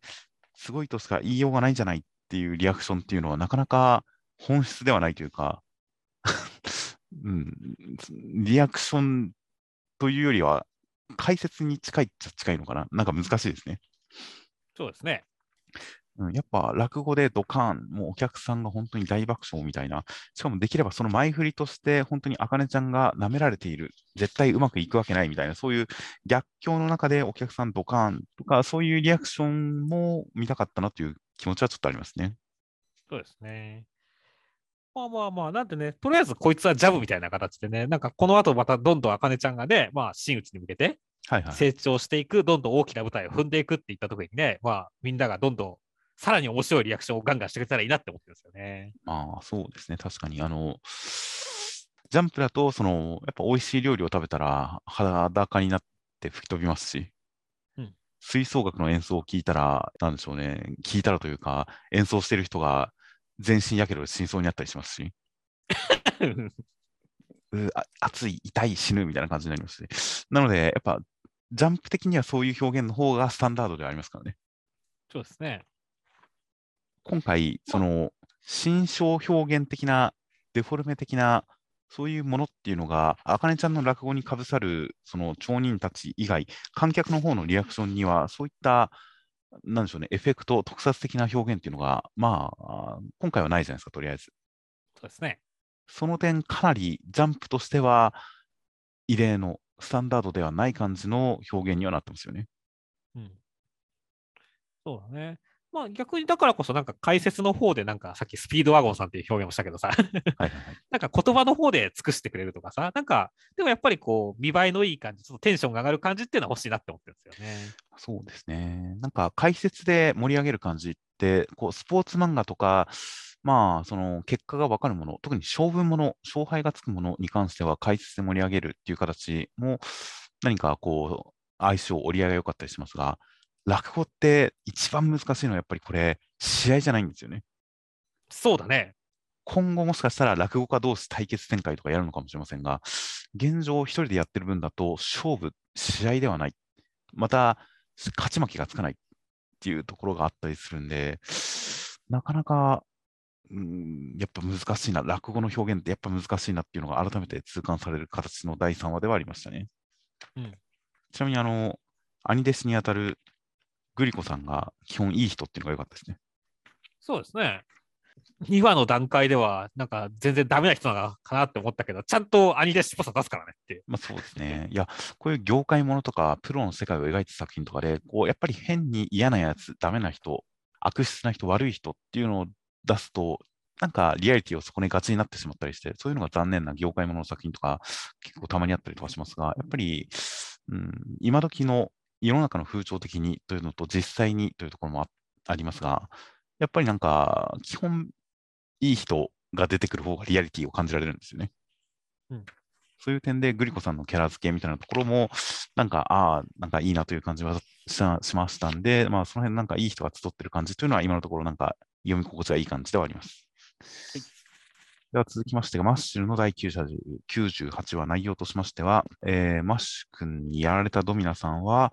えー、お父さんに普通の親子のように愛してほしかっただけだということを告白します。マッシュ君は仲直りの握手をします。あったかいっていう展開でした。いやもう先週の二乗パンチの大爆笑から一転して、今週はこう手を取り合うといういい話になりましたねっていう。いや本当になかなかあの単純にやられるだけの嫌なやつっていうのも、まあ、多少はいるのか。まあ、基本、マッシュルは9割9分、敵は改心して、いい感じに落ち着きますからね。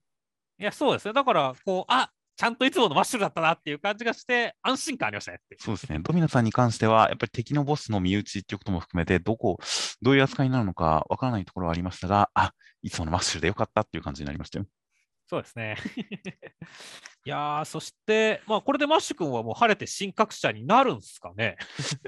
まあ、なるんじゃないですかね。なんかドミナさんとの決着がついちゃったからね、なんか他のなんか雑魚を相手にしてもしょうがない気がするし、あるとしたらランス君あたりと最後、新格者をかけて一騎打ちがあるかもしれないくらいですかねっていう。ああ、まあそうですね。一応チーム戦、本当はチーム戦ではないのか。まあ方向同士で戦ってはいますもんね。でも一応、なんか杖を手にした人が神格者っていう話だったから、実はもうドミノさんが神格者になってるのかとかありますけどっていう。まあまあ、そういう、確かに、あの展開の時にマッシュ君も、なんかそういう展開は聞いてないみたいなツッコミ入れてましたもんね。そうだね。あれはまあイレギュラーなのかもしれませんが、まあ、普通にまあ、神覚者になったところで、このイノセントゼロさんが復活したことということもあって、まあ、世界を守る話につながっていきますから、まあ、神覚者になったところで、マッシュ君の戦いは終わらないですよ。まあそうですね。だから本当に、ね、お父様がここで乱入してくるのか、まあ、なんかマッシュ君が晴れて神覚者になった後に降臨してくるのかってのは分からないですけどもね、まあ、いつ来るかっては楽しみですね。はい、まあ、そうですね。とはいえ、やっぱり神格者になったら大きな一つの目標、当初の目標を達成して、マシュクの生存権が保障されるおと、おじいちゃんが、それこそおじいちゃんが報われる話になりそうな感じもするので、神格者になる展開、そしてみんなでイエーイっていう展開とか見たいですね。そうですね。宴みたいですね。狂気の宴をやってくれるでしょうからね。うん。すごい気を抜け切った狂気の宴をやってくれると思うんで、マッシュルのそういうあの喜び展開、日常会とか大好きなんで、ドミナさんも交えたそういった展開が見たいなという期待は確かに膨らみますよ。そうですね。では続きまして、高校生活の第75話内容としましては、えー、みんなは高校に泊まりました。それぞれいい感じの中、孝太郎君の芋のを買いに行った先で、えー、安木さんと出会いまして、一緒に校舎を歩いていたら、安木さんのお母さんの教頭先生に見とがめられて、えー、安木さんが反抗的な態度を取ったら、孝太郎君、ビンタされちゃいましたっていう展開でした。いやまずは本当ね、お泊まりの雰囲気、すごいいいなって思いましたね。いや本当にもうこの特別感、この夜感、この長い時間感、大変もう青春でしたね。いや、青春だったね。本当、ない青春を懐かしんでるよって。そうですね。まさに経験したことのない青春を懐かしんでますよ。いや、そうですね。なんかすごい良かったし、あとはね、個人的には、あの僕はね、あのはるかちゃんの一番好きなカップリングは須崎君とのカップリングなんでね。はいはいはい。あの今回、将棋部に須崎君が乱入してきてたのは嬉しいなってましたね。いや、でも、筧君がもう難しい顔してるじゃないですか。いや、そうですそ。それがいいんですよっていう。待て、あいつは誰だっていう。いや、バチバチしてまバチバチしてきましたよ。や、そうですね、修羅場ってますねって。いや、俺、修羅場大好きですから。はいはいはい。いや、そこの絡みは本当に、まさかこのタイミングで須崎君と筧君が絡むとは思わなかったんで、大変楽しみですね。いや、楽しみですね。そして、まあ、もう一個のね、ところもしら、しらばりそうですからね、屋敷さんの孝太郎君のところってね。はいはいはい、いやー、これでもなんか、すごいよね。なんか、屋敷さんのこのヒロインっぷりというか、この、すごい可愛くなったよね、今週で。いや、まあ、もともとその要素はありましたが、この、なんでしょうね、夜の校舎の散歩に誘って、手つないで肩コツンっていうあたりとかは、もう畳みかけてきましたよね。いや、畳みかけてきたね。いや、もうだから、俺はもう屋敷さんヒロインでもいいよっていう思ったよっていう。いや、確かに、弓木さんがいなかったらもう間違いなくヒロインですよ。そうだね。いや、弓木さんには別にハドソン君がいるからいいじゃないですかっていう。ハドソンに負けちゃいましたからね、孝太郎君、今週。そうですね、負けちゃいましたからね。これ何かを示唆してますね。いやというわけで、この辺のこの修羅場感というかね、まあ、三角関係、四角関係のすごい楽しみになってました、ね、そうですね。で、ちゃんと弓木さんの方も、この孝太郎君のお母さんと、あの好きな人は、それってまさか孝太郎のことつ付き合ってるのみたいな感じの、そのお母さん目線と同級生視線の入り混じった感じの恋バナをしてるっていう、このちょっと頭のおかしい状況でお話が進んでますからね。そうですね。いうあたり、本当に各方面を進めて、本当にあの、はるかちゃんの方とかも含めて、それぞれのラブが進んでいる中、一郎さんだけ理科探検でワクワクしてるという感じ、本当にいいですね。いいですね。それだけめちゃくちゃ子供みたいなことしてますからね。まあ、もう家庭を持ってますしね。そうですね、もうもうすでに視聴者ですからねっていう。そうですね。今更、まあ、今更不倫なんてそんなことをする人ではないですから大丈夫ですよね。まあね、モテてはいるんですけど、一応さんもっていう、なんかギャルに告白されてる描写とかありましたからね。そうですね。ですが、もう身持ちは固い人なんで、理解してワクワクという、この牧歌的な感じにちょっと癒されますね。そうですね。という感じなんで、あとはもう本当に今頃ゴメスが校長室で撫でられてるのかなというのが気になりますね。そうですね。合いびきですね、合いびきっていう。感じの、まあ、大変本当になんか、青春がただでさえ夜学校に泊まるという状況がもう青春っていう感じだったのに、もうむせ返るぐらいになってきましたね。そうですね、うん。青春がやばいくらい立ち込めてきて、もう重なってきたんで、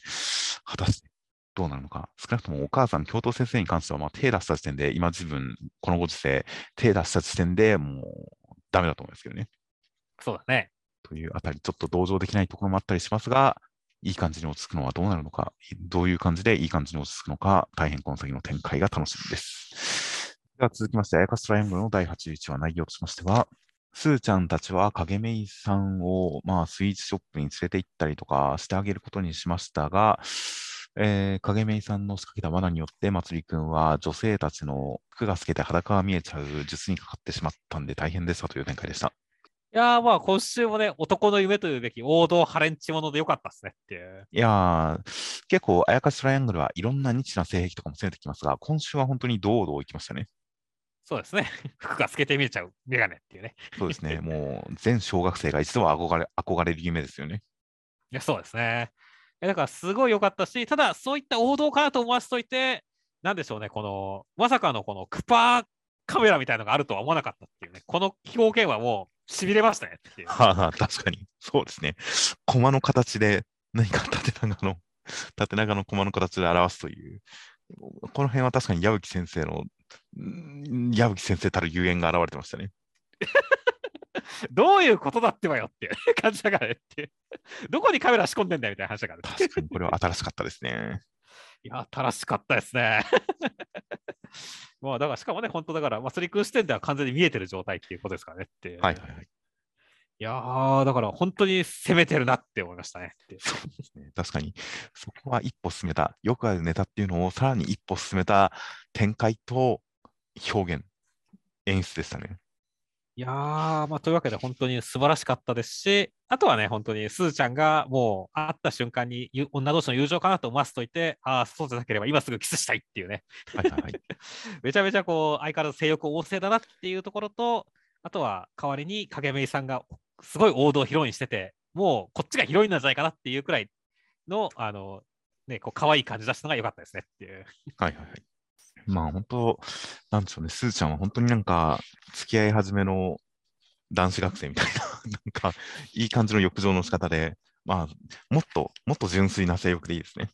いやー、ここまでなんか露骨だと逆に嫌味ないからね。そうですね。めちゃくちゃカラッとしてますもんね。っていう感じも含めて、本当になんか、健全な性欲をどんどん推し進めてる感じで、どんどん激しくなってる感じで、なんか一応段階が進んでる、関係性の段階が進んでる感じがあって、まあなんか、むしろ気持ちいいですね、見てて。そうですね。という感じなので、本当にその辺のスーちゃんのキャラクター性、関係性も大変いい感じでした。では続きましてが、アンデッド・アンラックの第100話、内容としましては、えーアンディはルーシーを助けまして、進んでいった先には多数のユーマがいる森がありましたっていう展開でした。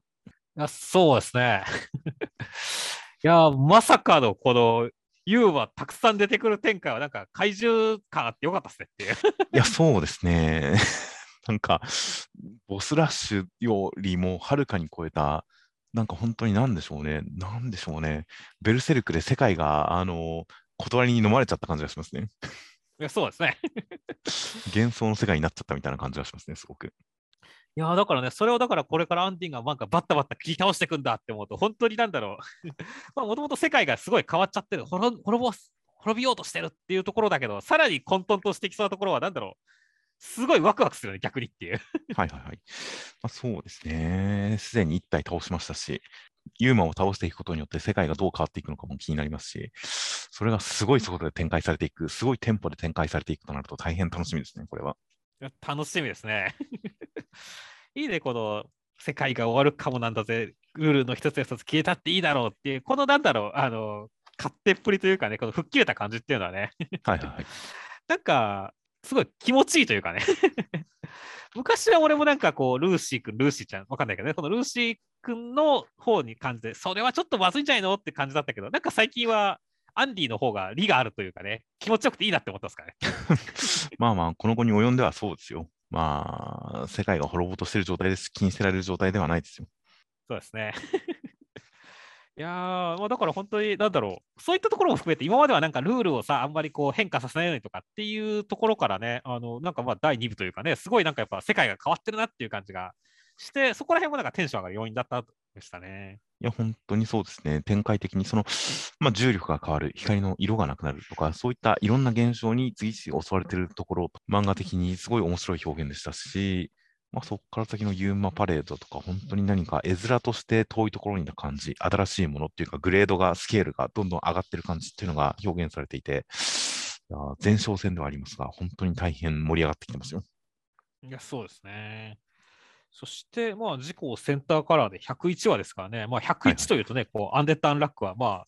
全部で101の、まあ、ルールだかペナルティだかっていう話とかもありますからね、結構特別な数字だと思うんでね、いやー、来週何があるかって楽しみだなって思いますね。そうなんですよね。100話で何か大きな展開、大きな出来事あるかなと思いつつ、そこまででもなかった中、101話、今週、端末の戸塚先生のコメントでも、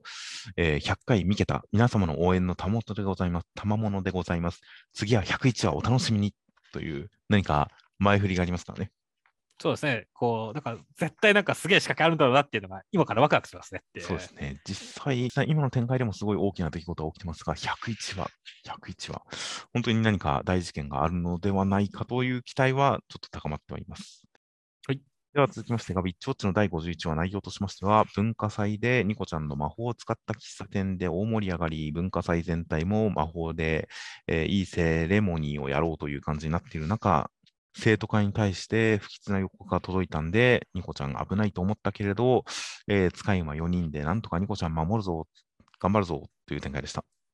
やー、空知先生を出してくるのは卑怯だろって思いましたね。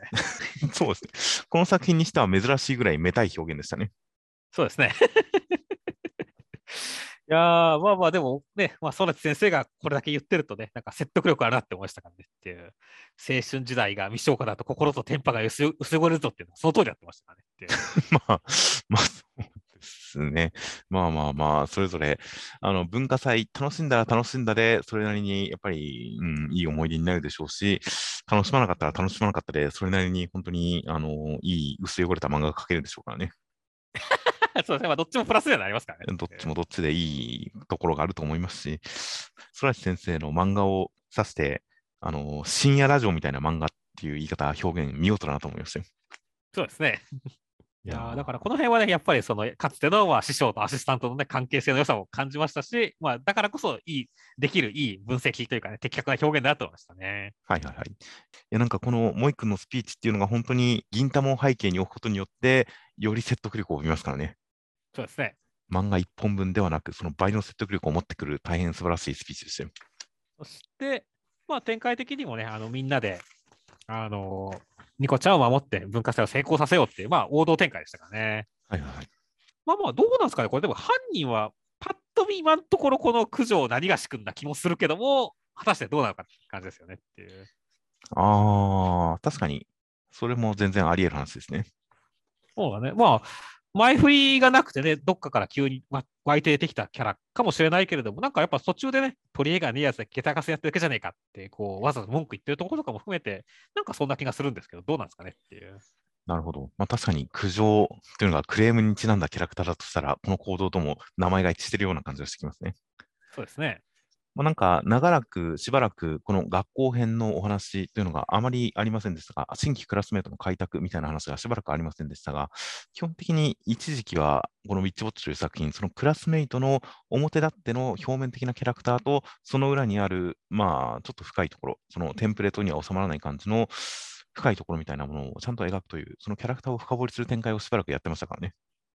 そうだね。今回、文化祭編だってなった時に、で、いろんなキャラクター、コメ欄嵐くんとか懐かしいキャラとか、いろいろ出てきた段階で、あ、久々に学園編だなという感じがしたんで、確かに何か、クラスメートとか、そのキャラクターの深掘り展開、今回のその予告、犯罪予告に関しても、魔法的な事件というよりも、クラスメートの深掘り展開の方が確かにありそうな気がしますね。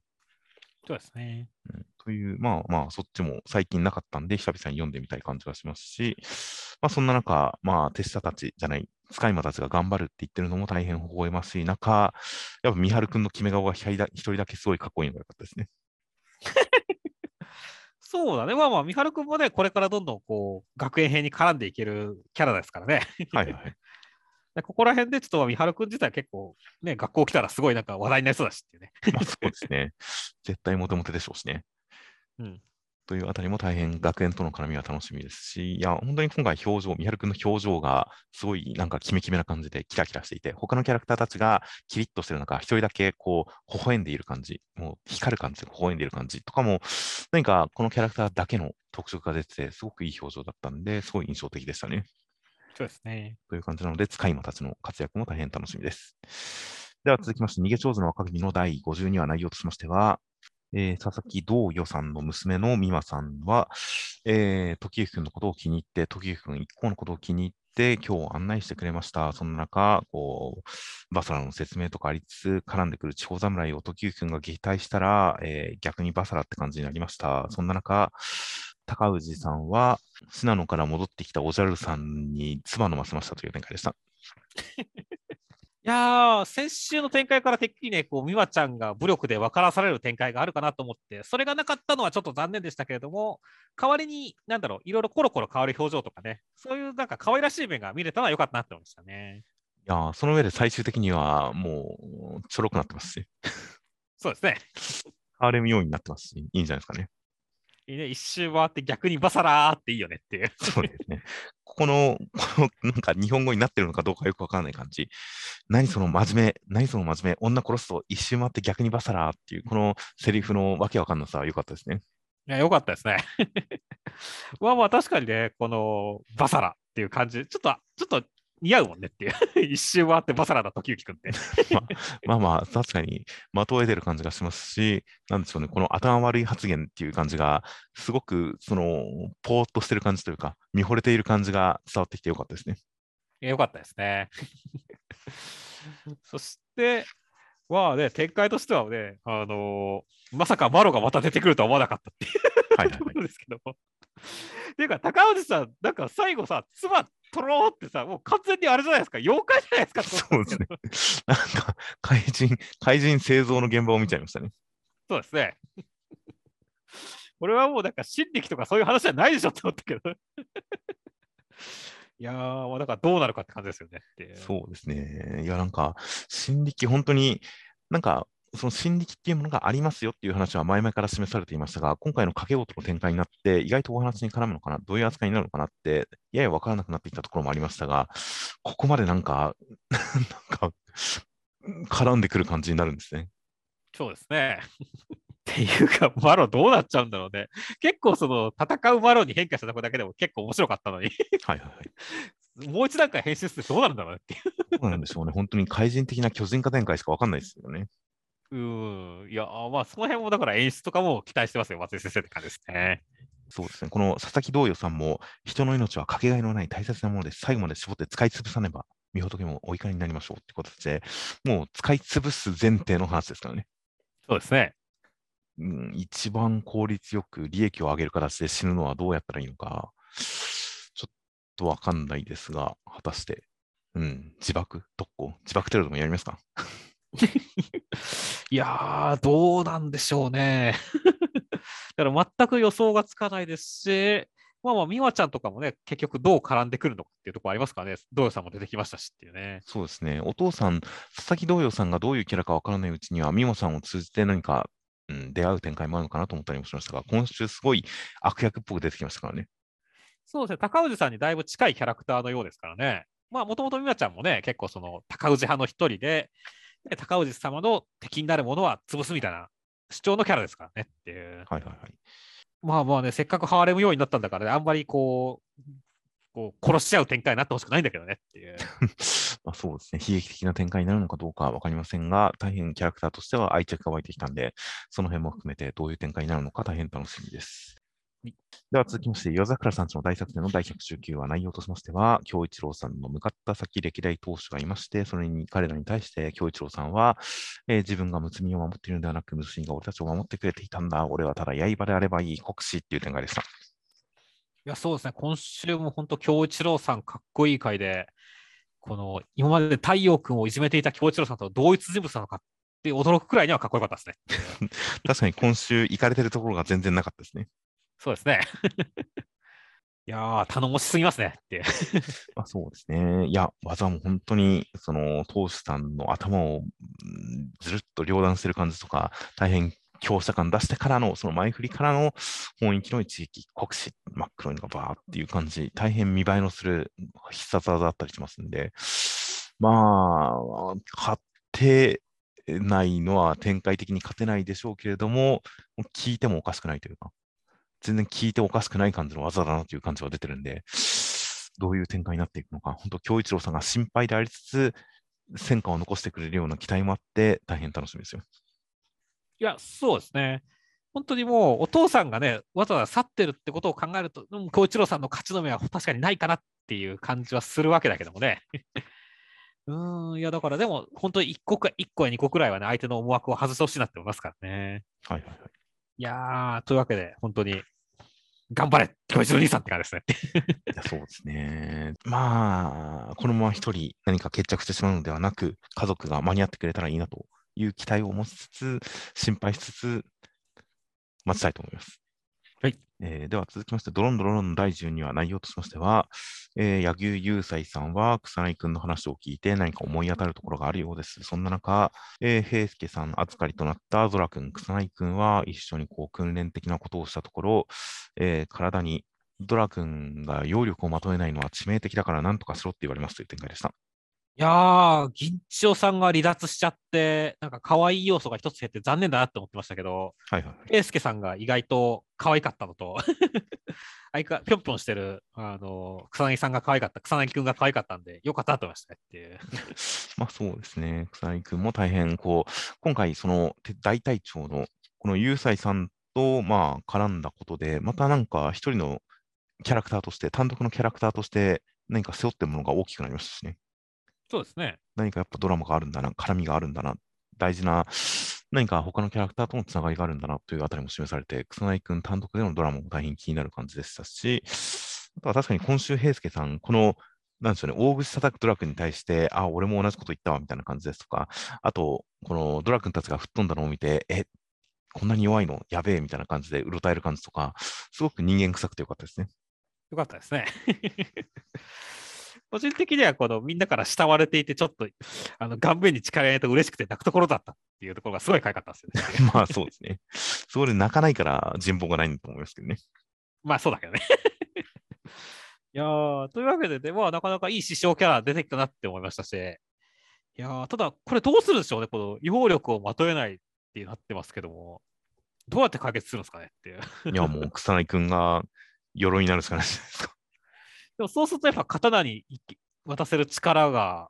おなくなっちゃうしねっていう。いやそこはうまいことこう分けるんじゃないですか。うんうんなんか、あの、シャーマンキングのオーバーソウルで、ちょっと、あのー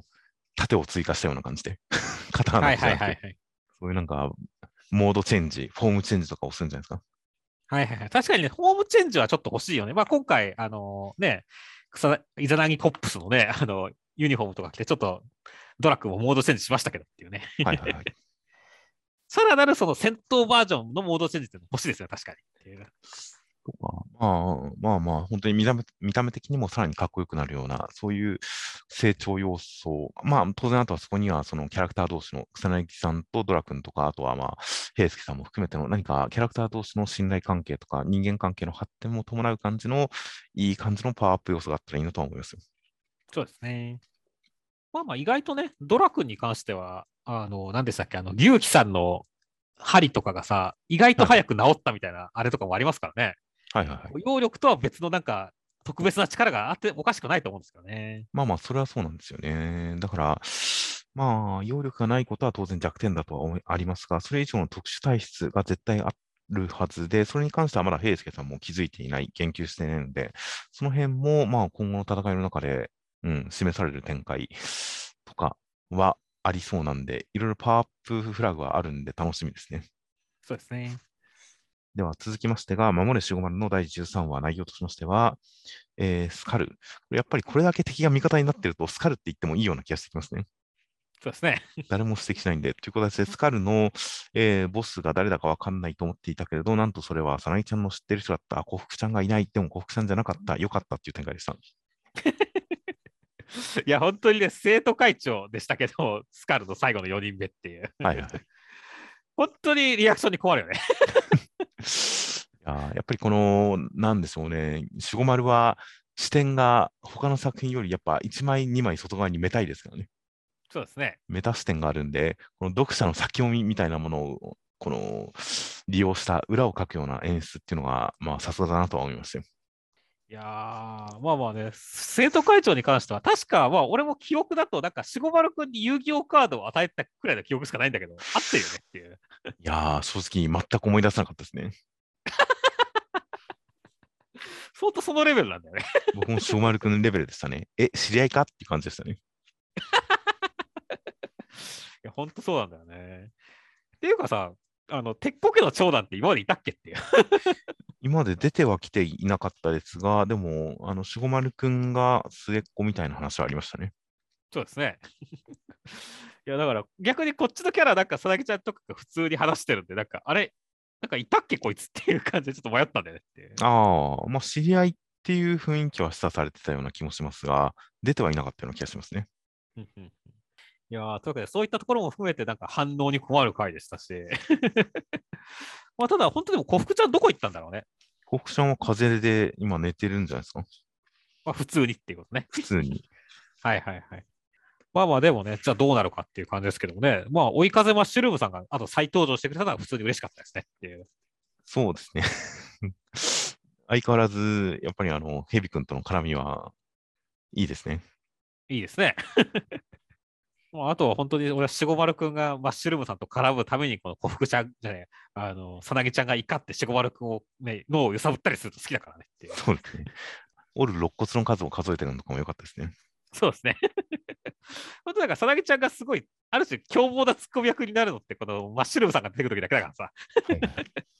そういったところでもやっぱ、なんかバリエーションが広がるから好きなんですよねって。まあそうですね。各キャラクター本当に持ちネタがはっきりしていて、いつ登場してもそれで場が回せる感じっていうのはさすがキャラが立ってるなという、そういう意味ではないですが、立ってるなという感じがしましたね。そうですね。という形なので、まあまあまあ、お兄さんがどういうキャラクターなのか、あんまりこう深刻な展開はないんだろうなと思いつつ、まあ、どんな鬼人変人なのかは楽しみですよ。確かにですね。では続きましてが、怪しもんの第13話、内容としましては、えー、開幕が始まりまして、コットンさん、丸尾くん戦います。コットンさん、めちゃくちゃ早え、やべえっていう展開でした。いやー、コットンさんの正体、一旦木綿でしたねって。はいはい。だからコットンだったんですね。そうそうそう、だから、お名前の謎解けたぜっていうのはすごい良かったけど、なんで一旦木綿なんですかねっていう。うーん、そんなになんか、一応マフラーが伸びてはいますけどね。うん。うん、まあ、あとなんか早い移動手段っぽいイメージがあるっちゃあるかもしれませんね。まあそうですね、ゲゲゲの鬼太郎だとね、あの移動手段として使われてますからね。まあ、マフラーですかね、とりあえずは。そうだね、やっぱマフラーがそのイメージなんだよね。コットンさん自体の必殺技？のこのビジュアルはすごい良かったですね。この速くて、ではいはいはい。止まったらこう火をこうザーッ、摩擦ですね、火がついた状態でこのポーズ取ってるみたいな展開。はいはいはい。この人がすごいかっこよかったから、で各先生のこの表現力というかね、絵の絵力すごいなって思いましたからね。いや、本当に、その衝撃波の感じとか、人が一瞬で移動して消えてる感じとか、そのカメラの引き具合とか、寄せ具合とか、その衝撃波の描き方とか、このある種のエフェクトみたいなものの使いこなし方は、やっぱり地獄からの頃からずば抜けたものがあった。その、今回もなんか片鱗を見れたような感じがしてよかったですね。よかったですね。実際そのコットンさんのこの、まあ、ヘルメット姿でさ、このちょっとこうライダースーツを脱ぐとこうエンジンが見えてるとかね、はいはいはい。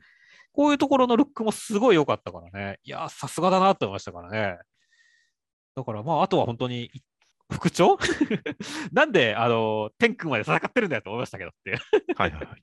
でもよく見たら2対2なんだって思いましたからね。なんか2対2なんですよね、今回。そうそうそう、最初だから、あれ、てっきりなんか1対1だと思ってたから、あの読み返して、あ、2対2だったわって気がついたからねああ、それは僕は最初から気づいてて、へえ、2対2なんだって思ってました。ぱちょっと怠慢っていう言葉にちょっと、こう、取られてたねっていう気持ちよっていう。そうなんですよね。これ怠慢っていうのが2対2なのか、1対 1×2 なのかっていうのはちょっと迷いましたけどね。確かにね。うん、まあまあ、天君も本格的にこう、なんでしょう、組に入った雰囲気はありますから、丸尾君との協力プレー的な感じが見れるのかもしれないですね。いや、そうだね。っていうか、まあ本当に、むしろ俺は本当、うららさんがセコンドやるわって言ってるからさ、はいはいはい。あの、天君に関してはうららさんのセコンド力で勝ってほしいんだよねって。ああ、なるほど。ね、何かしらこうね、実は逆立ちすればじ天井、え地面も天井だくらいな感じでって。それはちょっと無敵ですね。瞬間移動ですね。なるほど。まあまあ、そうですね。確かに、まあ、うららさん、みんなそれぞれ絆がちゃんとできましたから、で、最後、丸尾君も笑ってますから。うんやっぱ、あの、一回の敗戦と逃亡で培った絆と、その、心意気で、覚悟で、何か成長をそれぞれ見せてくれたらいいなと思いますね。いやそうですね。まあね、本当に、まあ、車にひかれた、車？何何ひかれたって言ったっけ、まあ、車。まあ、車にそう、車にひかれたこともあるって言ってますからねっていう。はいはい。なんかそんな話あったような気がしますね。うん回想で。あったような、なかったですっけ？あったような気がしますが、まあ、丸尾君的には車にひかれるぐらい大したことじゃないですからね。そうですね。いや、まあ実際、なんかバキでもね、あの、ヤンキーの柴千春はね、七班に吹っ飛ばされても、だったらいけるぜって言って復活してましたから、まあこのくらいのね、あれでは。人間は別になんで、あの、オートバイにひかれたくらいじゃね、死なないですからっていう。まあ、そうですね。人間の定義によりますが、まあまあ、このくらい全然大丈夫でしょう。果たしてどうやって勝つのか大変楽しみですよ。楽しみですね。では、目次コメントが、えーとりあえずドクターストーン、坊一先生、驚異的で素敵で熱くてダイナミックなドクターストーンと共にしたこの5年間です。という、ある種これで来週は稲垣先生のコメントなのかなっていう感じですね。いや、そうですね。ただ本当にまあ5周年としてまあクライマックスに向けてのこの万感の思いがこまこもったコメント、よかったですね。坊一先生の本当に振り返り、思いのこもったようなコメントでした。あとは、えー読み切り、死神に願う、地下水先生、まだまだすべてが手探りですが、真摯に漫画と向き合っていけたらと思います。という大変謙虚なコメントでした。そうですね。ほとんどなんか漫画を描く経験がないみたいなことも、なんか担当コメントみたいなのでありましたからね。はいはいい。やーだからすごい、まあ、とかすごい素材だなと思いますんでね、精進してさらなる進化をしてほしいなって思いますねい。や本当に真摯に漫画と向き合うという表現が大変いいなという感じの応援したくなるようなコメントでした。あとは、地球の子新海先生、無事完結したソウルキャッチャーズやライトウィング、瞬間探偵、ひらめき等、瞬。あ、僕先週ひらめき瞬って言いましたが、これ早尾だったんですね。瞬間探偵、ひらめき早尾もともにぜひと書いてありました。そうですね。まあ、過去作もね、あのー売れてくれればね、新海先生は私は嬉しいでしょうからねって。そうですね。瞬間探偵、ひらめき早尾って、これ、多少検索したらレビューで、あの、新海先生に書かせる意味が全くわからないぐらい普通の漫画って書いてありましたね。そうなんだ。新海先生の個性が感じられない、残念って書かれてましたが、逆に気になりますね、ちょっと。確かに逆にね。うん、ちょっと電子書籍で買って読んでみようかなとちょっと思ったりもしています。あとは、まあ、マッシュルの河本先生、長草というものがあるらしい。自分の時は猫草で、にゃんにゃーんっていうコメントですけど、やめとけって言われましたね。怖すぎますよね。そう、これなんか明るく言ってるけど、怖いよって思って。うん、あのー有名な、あの、死体は語るというエッセイというか、ルポポンというか本が、有名な本がありますが、随分前に出た。あれの中で語られる、すごく有名な印象的なお話で、なんかホームレスの方が亡くなった後、あの、顎とあの男性器がなくなってたと。猟奇資源かと思ったら、実は、なんか、その犯人が猫だったんですよ。はいはいはいはい。その男性はなんか、なんだったかな、なんか猫の餌的なのを自分のその股間につけて、猫に舐めさせたらしいんですよ。怖すぎるやろ、それ。まあ推測なんですけどね。うん。で、その状態でホームレスの方亡くなったと。うんで、なんか口からもその食べたものがちょっと吹きこぼ吐き吐き出したような状態で、股間にもそれ塗った状態で、で、死んだところ、周りの野良猫というか猫たちが、まあ、その男性器と男性の下顎を、ほっぺの肉だったかな、をうん全部食べちゃったという、一見こう、そのやっぱ男性器がなくなると、その手の猟奇殺人っていうのは昔からあるわけじゃないですか。そうだね。安倍貞的な。うん。だからそういう事件かと思いきや、犯人は猫でしたという、そういう意外な事件として語られたりするんですが、あれですか？いやー、まあだからね、まあ、河本先生は真実を知らなかった可能性もありますからね。だから、まあまあ、やめといた方がいいですよと言いましたねっていう。猫そうっていうのはあれですかね。猫がかわいそうですよね。逆にね、うんっていう、結構真剣に考えちゃうと、え、猫がかわいそうっていう人たちにすごい袋叩きに合いそうで心配なコメントになっていました。あとは、守れ小丸の井原先生、言われたいセリフ3、ゴール前に井原が言ってくれたんで、あとは渡すだけでしたっていうコメントですけど、はいはい、はい。一体どんなスポーツのシチュエーションなんですかね、これっていう。まあ、バスケかサッカーの雰囲気はありますけどね。そうですね。うーん、となると、井原先生はもう、もうあれなんですかね、最後にゴールを決めた男なんですかねっていう。女なんか、井原先生のこの言われたいセリフシリーズ、確か1個目もなんか部活絡みでしたもんね。そうだね。うん。という、井原先生は基本的に部活で頼られたい人なんですね。ああ、青の箱ですねっていう。青の箱ですね、確かに。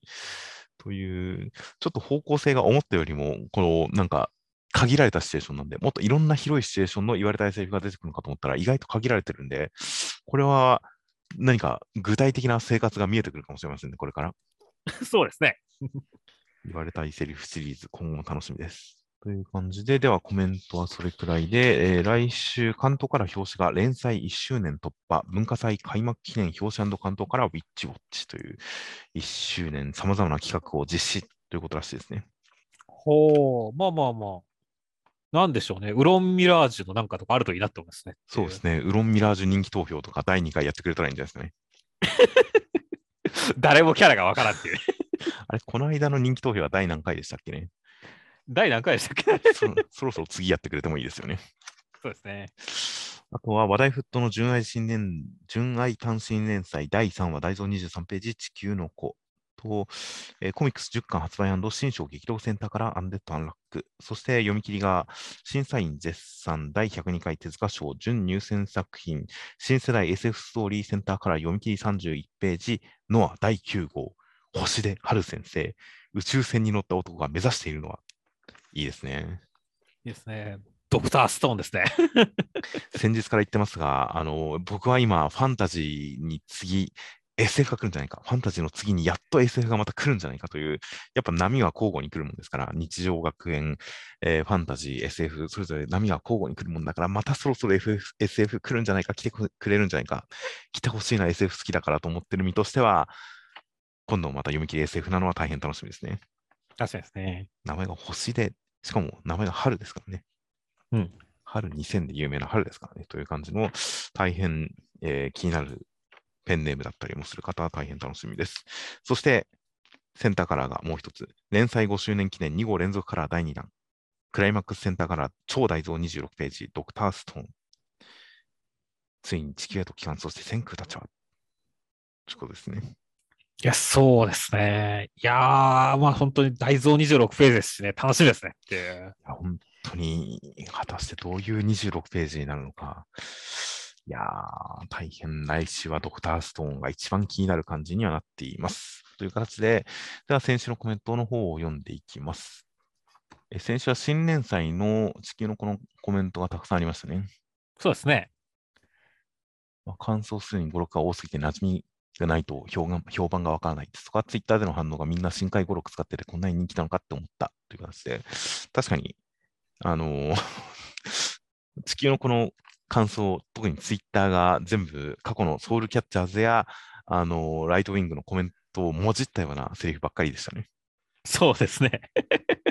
まあまあ、新海先生、個性派なんでね。はいはいはい。本当にこう、残りやすいというかね、あの使いやすい語録いっぱいあるんでね。そうですね。ファンはみんななぜか深海ちゃんと読みますしね。そうですね。あれも別になんか、大し、なんだろう、本当にライトウィングのちょっとしたコマの、ちょっとしたコマだけどっていう。ライトにライトウィングだっていうのはわかりますけど、なんでそうなったのかはっきりわかんないです、全然。うんただ、新海先生も作風的にというか、キャラクター的に確かに新海ちゃんと読みたくなるんですよね。そうですね。いやー、もうだからそれだけやっぱ個性派でファンが多い人ですからね。はいはい。確かに初心者ではとっつきにくい部分もあるかもしれませんけどね。まあ、確かにそうですね。よくそのツイッターでも散々いろんな人に言われてましたが、あのしソウルキャッチャーズでその演奏を評価するときに全然良くなかった、最高だったっていう印象的な評価があったせいで、今回地球の子に対しても全然良くなかったって書く人がいっぱいいてうん、これ、わかんない人が見たら、酷評の嵐じゃねえかっていうのがありましたからね。そうだね。確かにわからない人が見たら一瞬戸惑うような感じにはなっていましたが、まあ本当にそれだけファンの多い方だっていうことですね。うんあとは、あー先週、レイスケ君のプロプロポーズに関して、主人公がプロポーズの時に窓から飛び降りたのがちょっと引いた。てか、101回目のプロポーズかよという形で、まあ、これに関しては確かにやりすぎな感じもあるなと思ったんですが、まあ、本当にカレイジさんの心を変えるためにそれが必要だっていう固い信念、確信があってやったことだと思うんで、僕は。そうですね。プロポーズ云々というよりも、本当にカレイさん、もう世間に対して心を開くことができなくなった、周りの愛情を受け入れることがどうしてもできないカレイさんの気持ちを直すために、精神を変えるために、気持ちを変えるために、あれくらいのショック療法がどうしても必要だったんだっていう、そういうものとして僕は納得しました。いやそうですね。っていうか、もう101回目のプロポーズって通じてるんですかね、皆さん。いやー、まあもうこのポッドキャスト、この放送、動画、聞いてる方は大体3、40代以上のおっさんだから大丈夫だと思いますよ。そうですね。僕は知りません。あなたが好きだからって言って、あのトラックに突っ込んでくるやつですね。で そうですね。本当の映像よりも、そのモノマネの方が100倍くらい見ましたけどね。そうですね。トンネルズとかやってましたからね。トンネルズ好きだったんで、それでよく見ましたね。うん。あとは、まあ、呪術廻戦のところのコメントで、バッタよりゴキブリが強いのが日本の呪いなんやなっていうコメントがあって、はいはい確かにな、あの、バッタジュレってあの渋谷にいたよねっていう。そうですね。確かに、バッタは飛行、あの郊外、その、バッタがいろいろ食い荒らして大変なことになるっていうのは、確かに日本だとないですからね。そうなんだよね。大陸の方の災害だから、まあ、確かに地域性にちなんでるのかもしれませんね。うん。確かにね、ゴキブリとバッタが並んだら、ゴキブリのが日本人というかね、僕らは圧倒的に怖いですからねっていう。そうですね。呪いはそっちに向かってますよね。そうですね。いやまあ、そういうちょっと気づきがあるコメントでしたね。はいはいはい。あとは坂本デイズ、若い人の戦いが良かった、終わった後の展開含めてという形で、あのシン君と14歳の彼の戦い、確かにすごい良くて、で今週ずっとあの、なんでしょうね、飛行機の中でドタバタしてる時も、片栗さん相手に、えー、お前も知らねえのかよ、あの映画、あの監督の感じですとか、墜落する飛行機の中でシン君のこと蹴飛ばしちゃって、あ、すいませんみたいな感じの、あのコンビ感、なんか、すごいいいですね。いや、よかったね。ルーちゃんとはまたちょっと違った感じの、なんでしょうね、仲間感、うん、悪友感だったりしますが、今回のその男友達感っていうのは、あのー、なんでしょう、スナイパーの彼とかとも全然そんな感じじゃなかったですし、しんくん。もっと距離ありましたし。うん。なんか今回本当に年の差はありますが、男友達感があって、あの二人の関係性はちょっと今後すごい発展してってほしいなっていう感じになってましたね。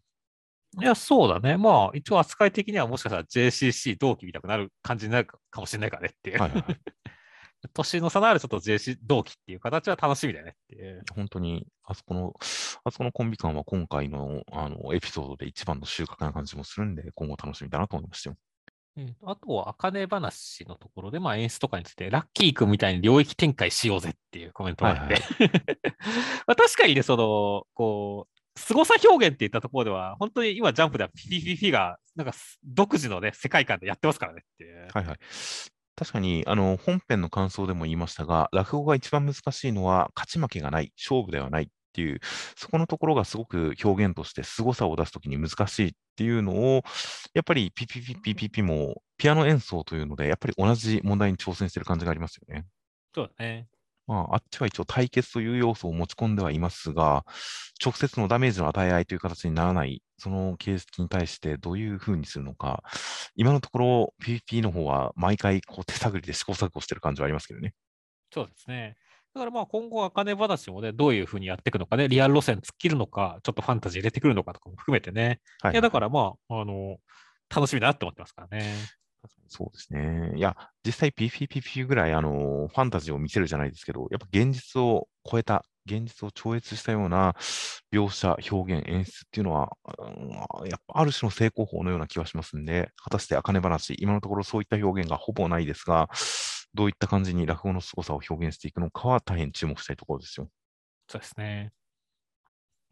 あと、あかね話で言うと、てか、あかねが真打ちになっても、あかねがすごいってことになるだけではっていう感じで、お父さんがすごいことを証明することにならないんではないかっていう、それに関しては確かに、現状、やや論理が不足してるような感じもするんですよね。そうですね。だからもうちょっと補足、お父さんのこの要素が評価されなかったけれど、自分はその要素を改めて提示したいみたいな、そういう何かもう一理屈あった方が通りはいいような気がしなくもないですね。うん。などなど、あかね話、いろいろと気になる展開もあったりします。あとは、えー、ドクターストーン、ホワイマン意外とおバカさんっぽいっていうコメントで、まあ実際そうなんですね。人類に対してやったことは一通り間違いだったんですよね、全部。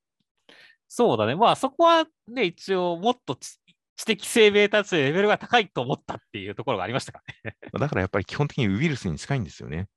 うん、規制して結果どうなるかっていうのは、まあ、ある種わからない。ある程度自動的、受動的な感じで感染したらもうやっちゃうっていう。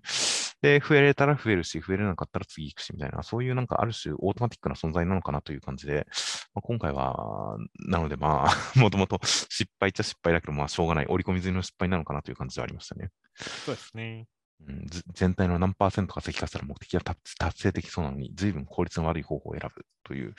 感じとか、まあ確かに、確かに、まあ、もともとだから、ホワイマンの当初の想定は本当に、なんでしょうね、数時間、数日、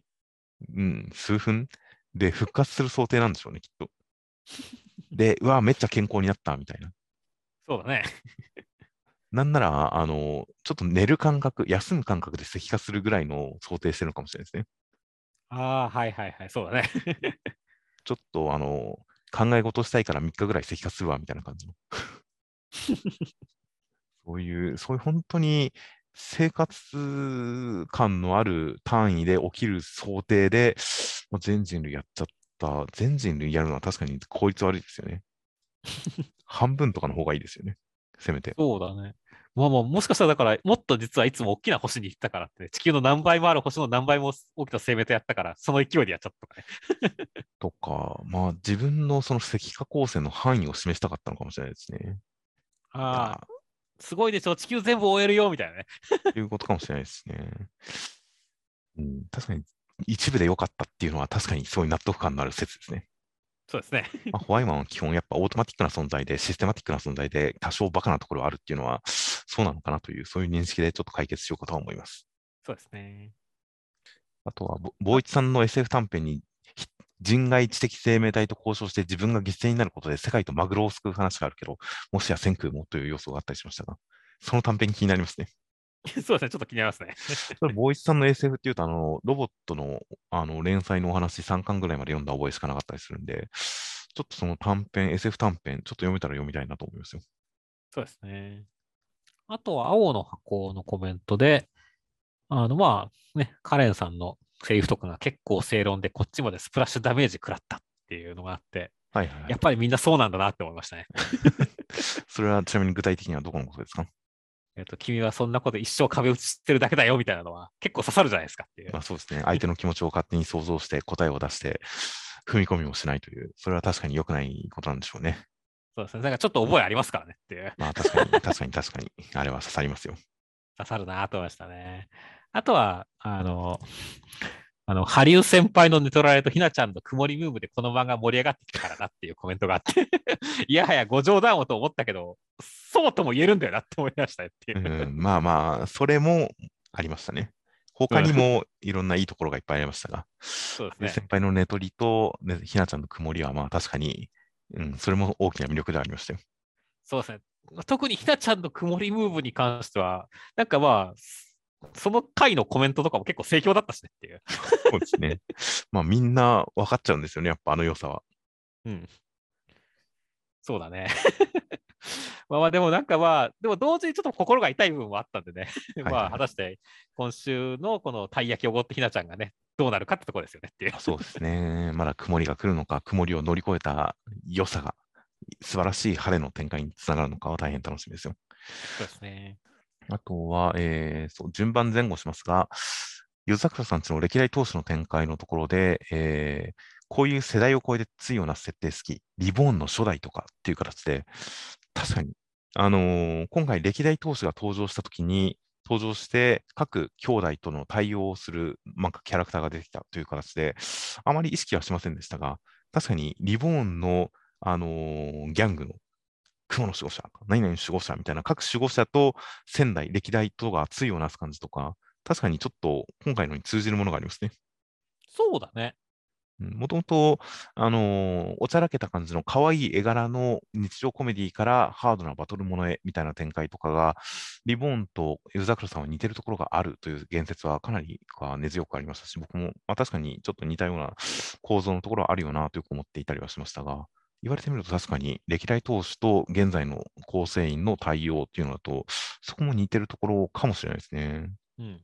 うん、ちょっと面白い掃除だなと思いました。あとは、ビッチウォッチのジーン使いもなかなかコメント多かったですね。そうですね。他人の、他人の人生を吐くのかみたいな、他人の人生を吐くようなものだみたいなやつは名言でしたね、とか。うん。うん、確かにいいセリフでしたよ。そうですね。まあ、この、このマニアックさというかね、その、まあまあ、そういうフリークのね、こう、考え方をすごい解像度高く表現してましたよねって。はいはい。雑漫画、雑学漫画として面白かったですとか、でも一年も洗わないのはちょっとという感じ。確かに、あの、ジーンズ、僕も周りでジーンズ好きな人、全く洗わなかったんで、へえ、ジーンズって洗わないんだぐらいの、全然詳しいことは分からなかったんで、あ、ジーンズって洗わないのが正解なんだ、みたいなこと。僕は洗うけど、みたいな感じでしたけど、先週初めて正しい知識を得ましたね、それで。そうですね。あ、シワをつけるために洗わないんだっていう、初めて先週理解しました。まあまあ、特に意識してなくて、洗わなくていいんだくらいで洗わなく人もいると思うけどねっていう。あ、そうですね。とは、アンデッド・アンラックのコメントで、せっかくのキスブームに行方不明のフーコちゃんよみたいなコメントがあって、はいはいはい 確かに先週はこう、なんだろう、いっぱい奇数があってね、はいはいはい なんかジャンプ空前のキスブームかみたいな感じではありましたけど、あのそれに対して本当にその、まあ、フーコちゃんがいないってのは確かに寂しいなって思いましたね。まあそうですね。あやかしトライアングルを筆頭に、逃げ上手の若君でも、ゴキブリ相手、呪術廻戦とかやってましたからね。そうですね。そこにね、フーコちゃんとアンディのキスとかがあったりすると、さらに盛り上がったかもしれませんねって言ってましたねまあ。そうですね。あと、アンデッド・アンラックで確かにそれ気になるなと思ったのは、ルーシー、今登場している新キャラのルーシーが、えースペルがラック、LUCK の一文字違いなのが不穏というコメントがあって、あ、なんか意味ありそうと思いますね。いや、本当だね。まあ、特にその、アンラックと対をなしてる感じがあるからね、ラックだとっていう。はいはいはい。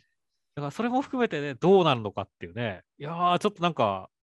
新たな否定者に目覚めたときに何の否定者ラックの否定者になるのとかさ、いろいろあるからねっていう。そうですね、確かに。いやー、ルーシー、もともとなんか、すごいボーイッシュな、まあ見た目に関しては子供だからあれですが、僕、一人称が僕っていうんで、男の子っぽいけど、ルーシーっていうのは女性名っていうことで、ちょっと名前に注目が集まる感じになってるあたりも含めて、うん、何か仕込んであるような感じ、指摘されるとちょっとそんな気がして気になりますね。いやそうですね。だから、なかなかいいコメントでしたね、本当に。うんといった感じのコメント、えー他にもいろいろ細かく、ああ、確かにな、みたいなコメントいろいろありました。本当に大変毎週ありがとうございます。という形で、では先週の広告の方が、犬さん、黒沢さん、さささん、ナインテラさんの4名の方からまた広告いただいております。大変ありがとうございます。いつもありがとうございます。はい、感謝ボタンを押します。という形で、えーでは来週14号が3月7日月曜発売、そしてタコピーの13話が3月4日金曜日の更新となっております。これが上げられる頃にはもう更新されていると思います。そうですね。では、お疲れ様でした。お疲れ様でした。